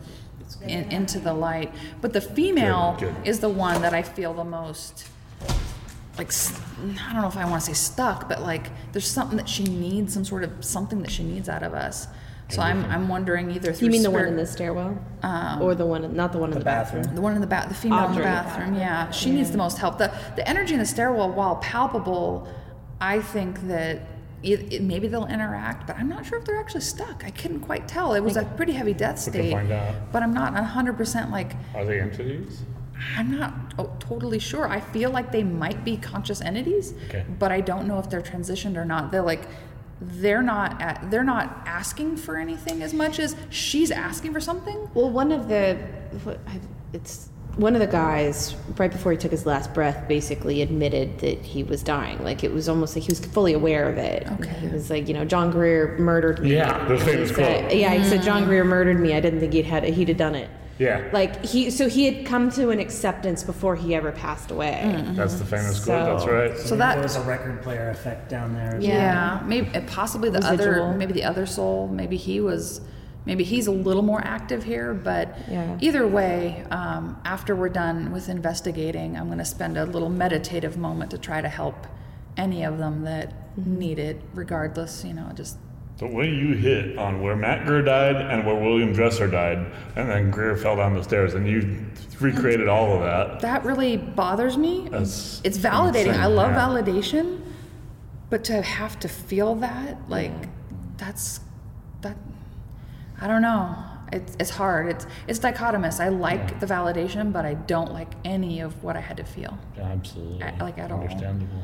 Um, That is, that's an, that's astonishing. No, yeah, it really is. We were astonished. We were dying. we were dying, yeah. Like, ah! And that is the sordid and storied history of the Union Hotel, which damned. is huge in Sacramento's uh, founding, formation, like and it. huge huge in the history of California. Mm-hmm. Uh, most, many of the major decisions that affected the formation of California were made right here in this hotel. Wow. No wonder it has so much energy. I mean, because yeah. the building feels alive to some degree. Sure. I mean, it was used for a lot of political speeches sure. and uh, a lot of gathering okay. before there was, you know, Capitol building. Bill. Right. This is. And they had elsewhere to this go. This was a central point for, like for a lot of decision making that okay. formed California. So. Wow. So pretty crazy how those stories correlated with what Melissa experienced from Audrey the. The she uh, named prostitute, them all. Uh, the the gentleman, William, the cor- William, and who's uh, been yelling at her for like days now. She said, which that in itself is crazy. I mean, just yeah. leading up to the event, she wasn't even in the area of the Union Hotel. She was at home or at work, and she Melissa was ex- hear was hearing somebody. These spirits because it was almost like they were expecting her. Mm-hmm. And the, um, the John guy, mm-hmm. and the Broderick story. The Broderick story is insane. I mean. I don't know. I just got so hung up on, on the John and William and, and Matt story, the, mm-hmm. the shootout in the stairwell, because she was so she was talking about the John guy before we ever left the area. Like she she described him and said, "Oh, I I'm not that John. I'm not that guy." And but that's him. Like oh, and and and then the, the experience from outside. Mm-hmm. Out in the out in the, the public area, when we actually went outside and, and we were outside the bar, and she tasted the blood in her mouth, mm-hmm. and I wonder if that was just residual from I think so. from the shooting that happened at, at New Year's Eve not too long ago. Oh, it's possible, uh, it's possible, but it lines up more with the John guy who didn't eventually die. Yeah, the shootout that. Because he ended, he ended up running away, which is what Melissa also experienced. Yeah, so watching she, people run away. She said he he went, he ran, he yeah. ran. Um, it's so crazy how these I, things just play on a loop. It's they in leave, these areas. It's because it's like their it's their energy. Yeah, and the the the type of energy that went into that shootout. I mean, the guy's dying words were. I didn't think he had it in him. Like, yeah. I didn't think he'd have done it, but. It, it's like they punched a hole in the fabric of time and space. Mm-hmm. You know, if if you think of things like light and dark energy, like you've got the world of light that we live in, and then there's this other darker side. It's like they just stamped it. Yeah. Now the next part, the last final clip here is uh, the spirit box session. So if you're uh, if you're not if you're not sure about listening to this part. Go ahead and tune out now. Um, it's about twenty minutes long, uh, but there is a nice uh, nice cap on on the spirit box session. So if you just want to fast through, fast forward through the, the, the staticky stuff, and if you don't want to hear any voices from the other side, uh, feel free. But to be honest, there wasn't a whole lot of activity in the spirit box session. There wasn't. In fact, we weren't... Um... we were dealing with a strange reverberation that they'd never really heard before. Almost like a feedback, like there was there was like an electrical interference. There was a lot of energy. It was, it was yeah, there we was were, a, a lot of compacted energies all at once, it seemed like. And when we, like when we took the um, the heat camera down to the base of the stairs, for example, it was like...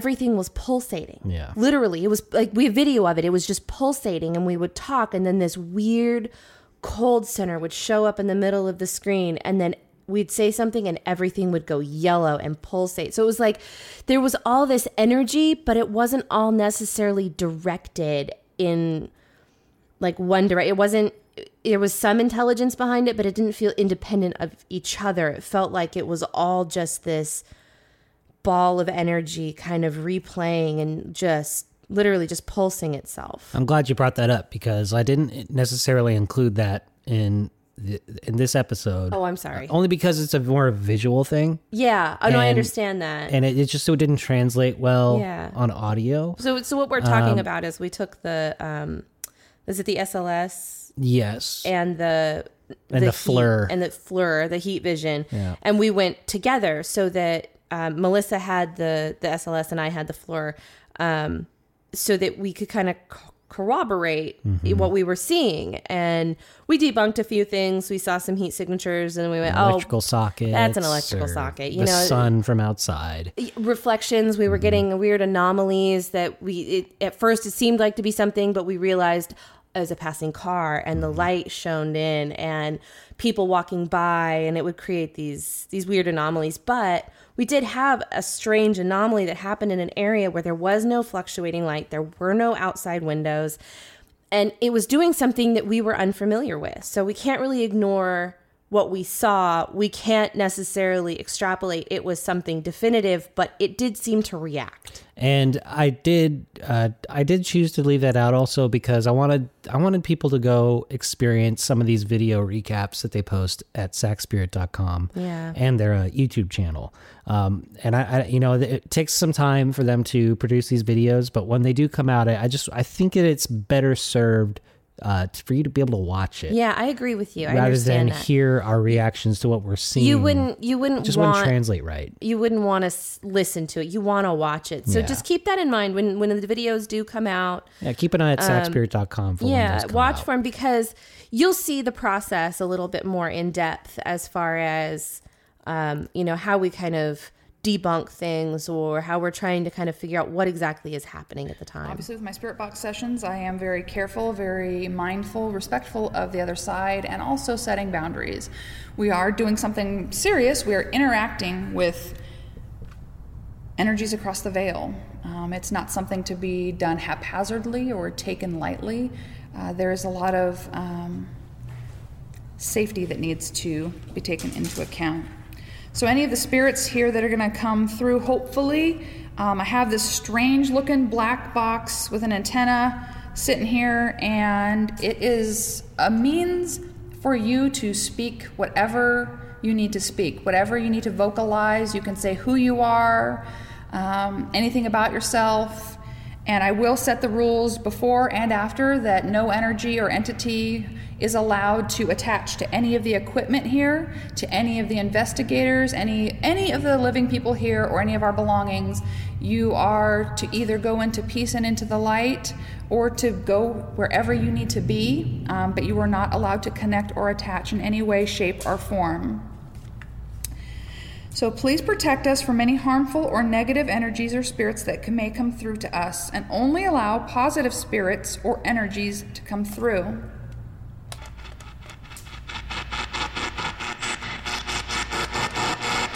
I'll feed that. I don't like it. Who? Or did you say boo? No, I almost thought it said boo. Boo. For God's sake. Well, it's a quintessential ghost. It just said boo. Well, that was very cute. Can you tell me who you are?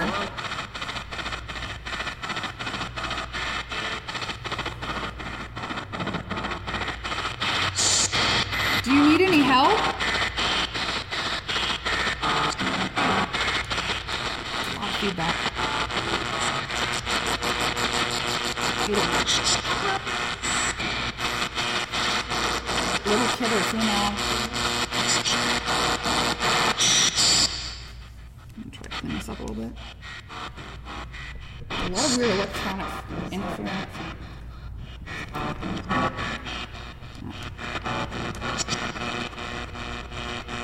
Is there anybody here that wants to... Can you tell me your name?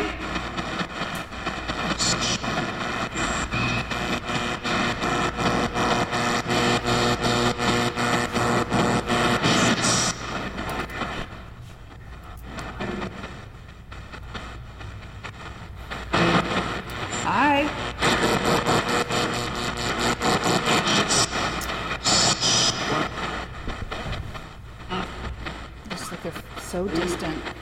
And I know a lot of the energies here are residual. Uh, I would like to talk to the female. I'd like to talk to Audrey. Can you can you validate that you're here?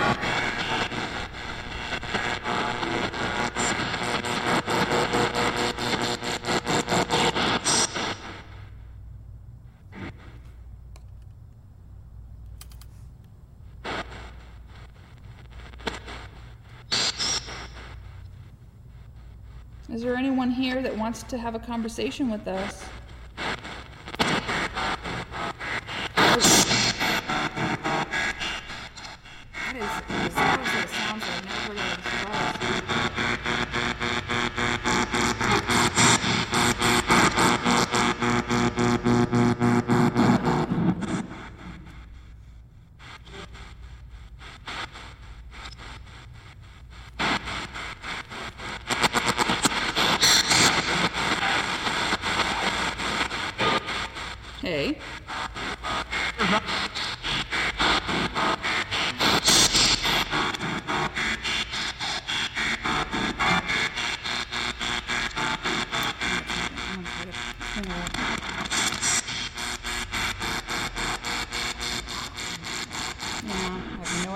Interfering either. Can you not? Yeah? Did it sound like, say, John? It did. I heard. Hello? What? What? Is there a William here as well? Did you go by Bill?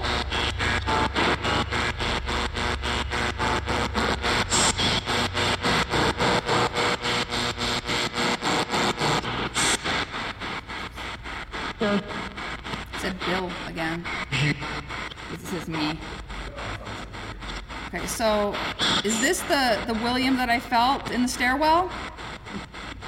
Bill, was that you?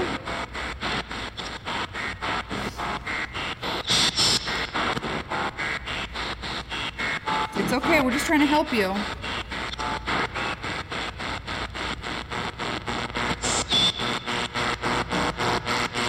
Do you need anything?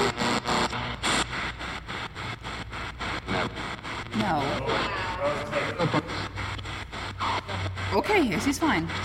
We won't be bothering you, Bill. Jeez. Bill, are you, are you Mister William Dresser? That was a yes, it was faint. Can you confirm that a little louder one more time for me? Are you William Dresser?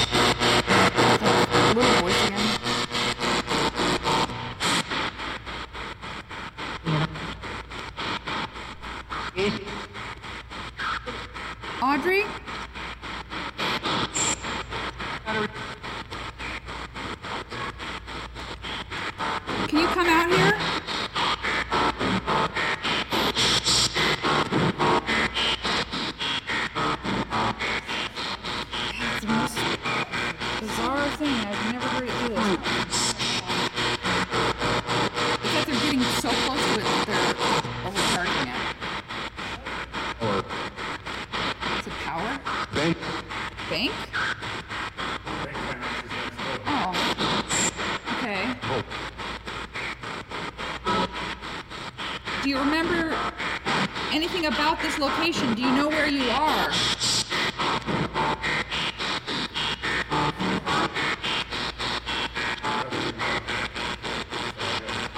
Can you tell me the name of this building?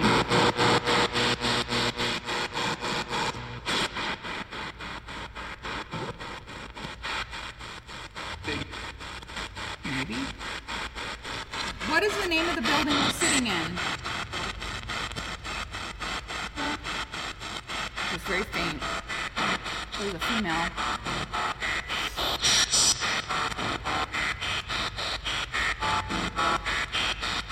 Can you stop jacking up my equipment, please?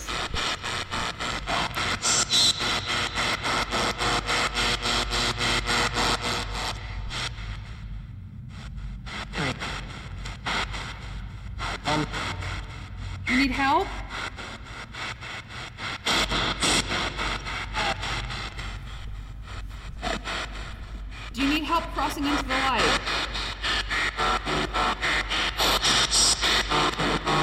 Oh, stop up there. Get back. We just want to help you if you need it.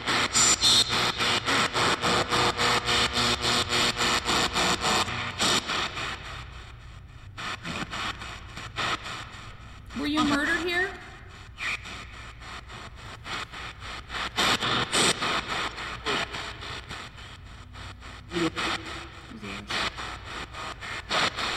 What did they do to you?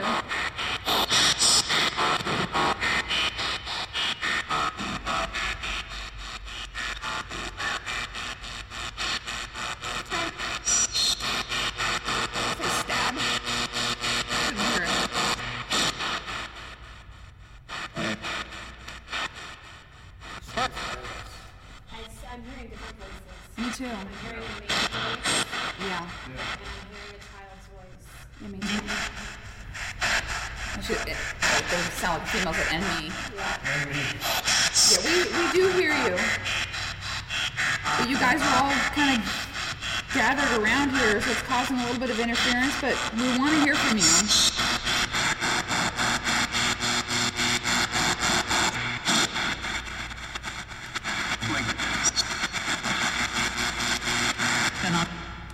Tonight? Yes, yes what? Yes you? What, what's your name?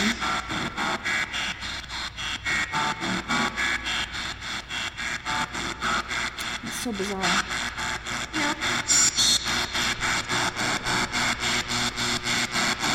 There's something that's obviously causing an energy influx. I'm wondering if what's plugged into is causing power surges. Audrey, do you need help? It's not the yes.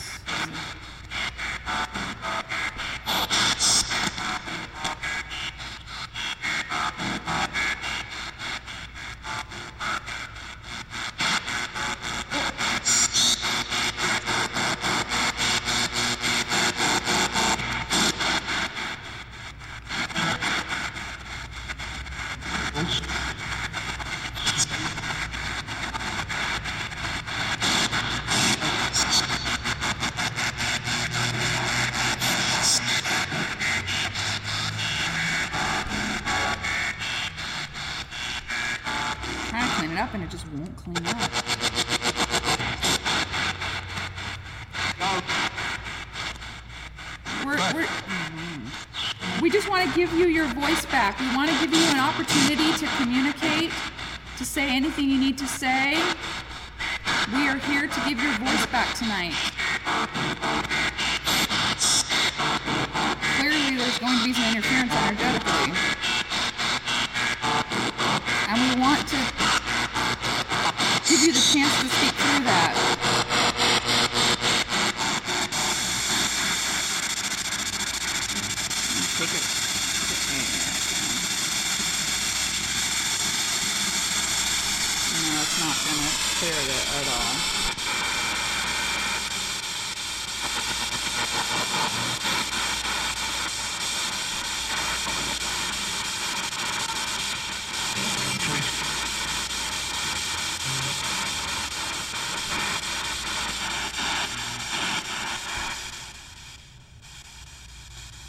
Just want you to have your opportunity to talk.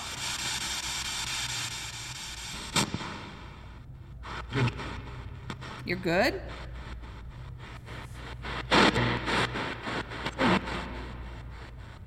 You're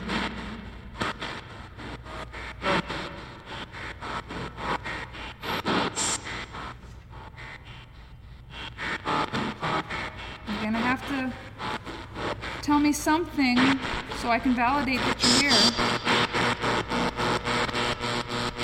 You want me to try a different device? Would that make you happier?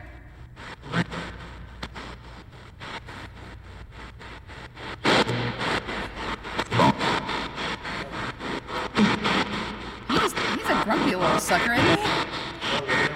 I think so. What about Audrey? Do you want to try something different? Hockey puck looking device. He's just dominating everything. Alright, so you guys have given us some res- responses. And you, you've tried, and, and thank you. I appreciate that. We just want to make sure that your memory is honored and that you are that you are helped. Anything that you possibly need. We are here to help you move into that light if you need it. We are sorry for any of the souls that tragically died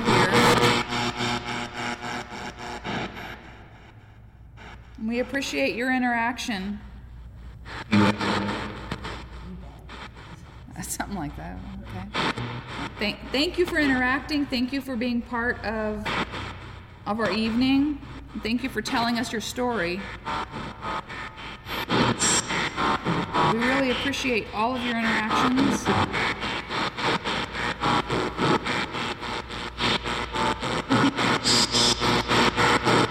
So the rules do apply. Nothing attaches to the equipment, to the investigators, any participant here. Yeah, okay, hey, they agreed. Thank you, at least the dead agree with me. And we appreciate your interaction. You may have a good afterlife and a good night, and this session is closed. And nothing new attached. Good night. That was the weirdest feedback I have, like, never heard. It's never done that before. That kind so of feedback. Strange.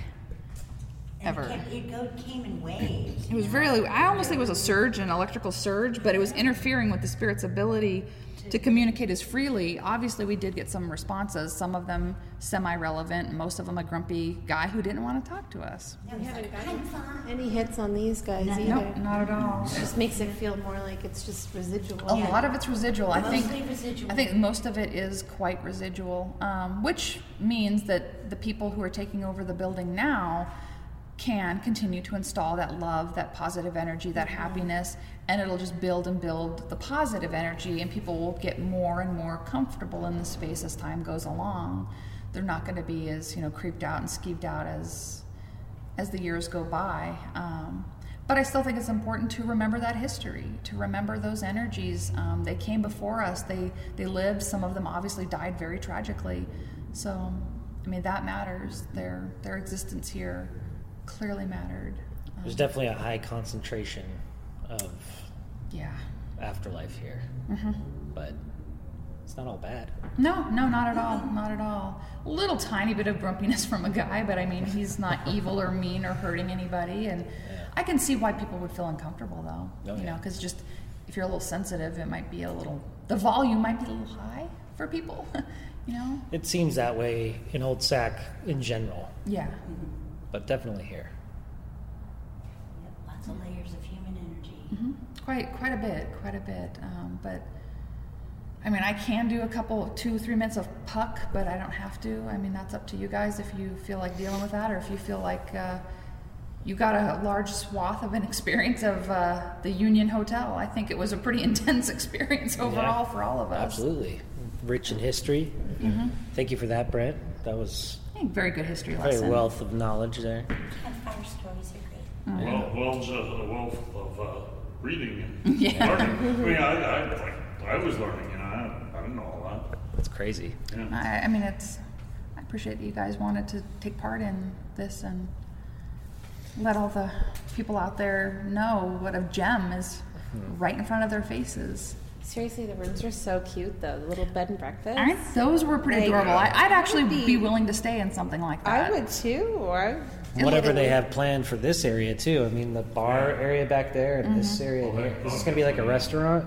I think so. I this think. is amazing. This is yeah, beautiful yeah. space. I love it. In a couple of years, love what they're doing. Yeah, yeah and, and life and love will return fully into the space. And I think that that is the owner's dream and hope is just yeah. to make this like he wants people to use these spaces and live yeah. and enjoy and, and have fun, and he doesn't want these historic buildings just to crumble into the past. Right. Um, he owns a lot of them too. Yeah. No. Yeah, he's he's very he's very active in just trying to breathe life back into the city, and I think that's a that's an honorable honorable thing that he's doing. And obviously, you know, again, thanks to Akash for letting us in here, and thanks to Casey for, you know, setting this up and, and, and tying this together. Um, between the two of them, they have made this evening fabulous and possible and allowed us to validate some really special souls yeah. um, that deserve to be validated. So I think they told their story, but after we wrap up our gear and put everything away, I think I'm going to take a moment just to say a little meditation and prayer for them, because okay. I, I think that that's proper. Mm-hmm. Um, even if it is residual energy, I think that setting that intent of love back into the space mm-hmm. um, is what is deserved. Well, it is lady luck after all. After mm-hmm. all, mm-hmm. Right. It is. It sure is. It's an honor to be here. It really is. No, thank, thank you guys. Thank, thank you. This is awesome. Yeah. This is I always love spending time with you guys. I mean, you just, you always make me feel just happy and good and and so much in one weekend. I know. we've had a lot. Of, we've had a lot of time together, which, which I like. It's it, it makes me happy. It's you know, I've always said there's there's not a lot of people I get all cozy with very often and. Ditto. The right souls, the right souls work for me. So. They're on the improved list, but no, this this was successful. I think I, I think we actually did validate some really good things and got the kind of evidence that we would expect. Well, thanks again to Brent, Melissa, and Wendy at Sac Spirit. That's uh, the Sacramento Paranormal Intuitive Research Investigation Team. Love those guys. You guys are uh, some of the best friends we've got. And also a special thank you to Casey from Preservation Ghost Hunts, who helped us gain access to this uh, historical location.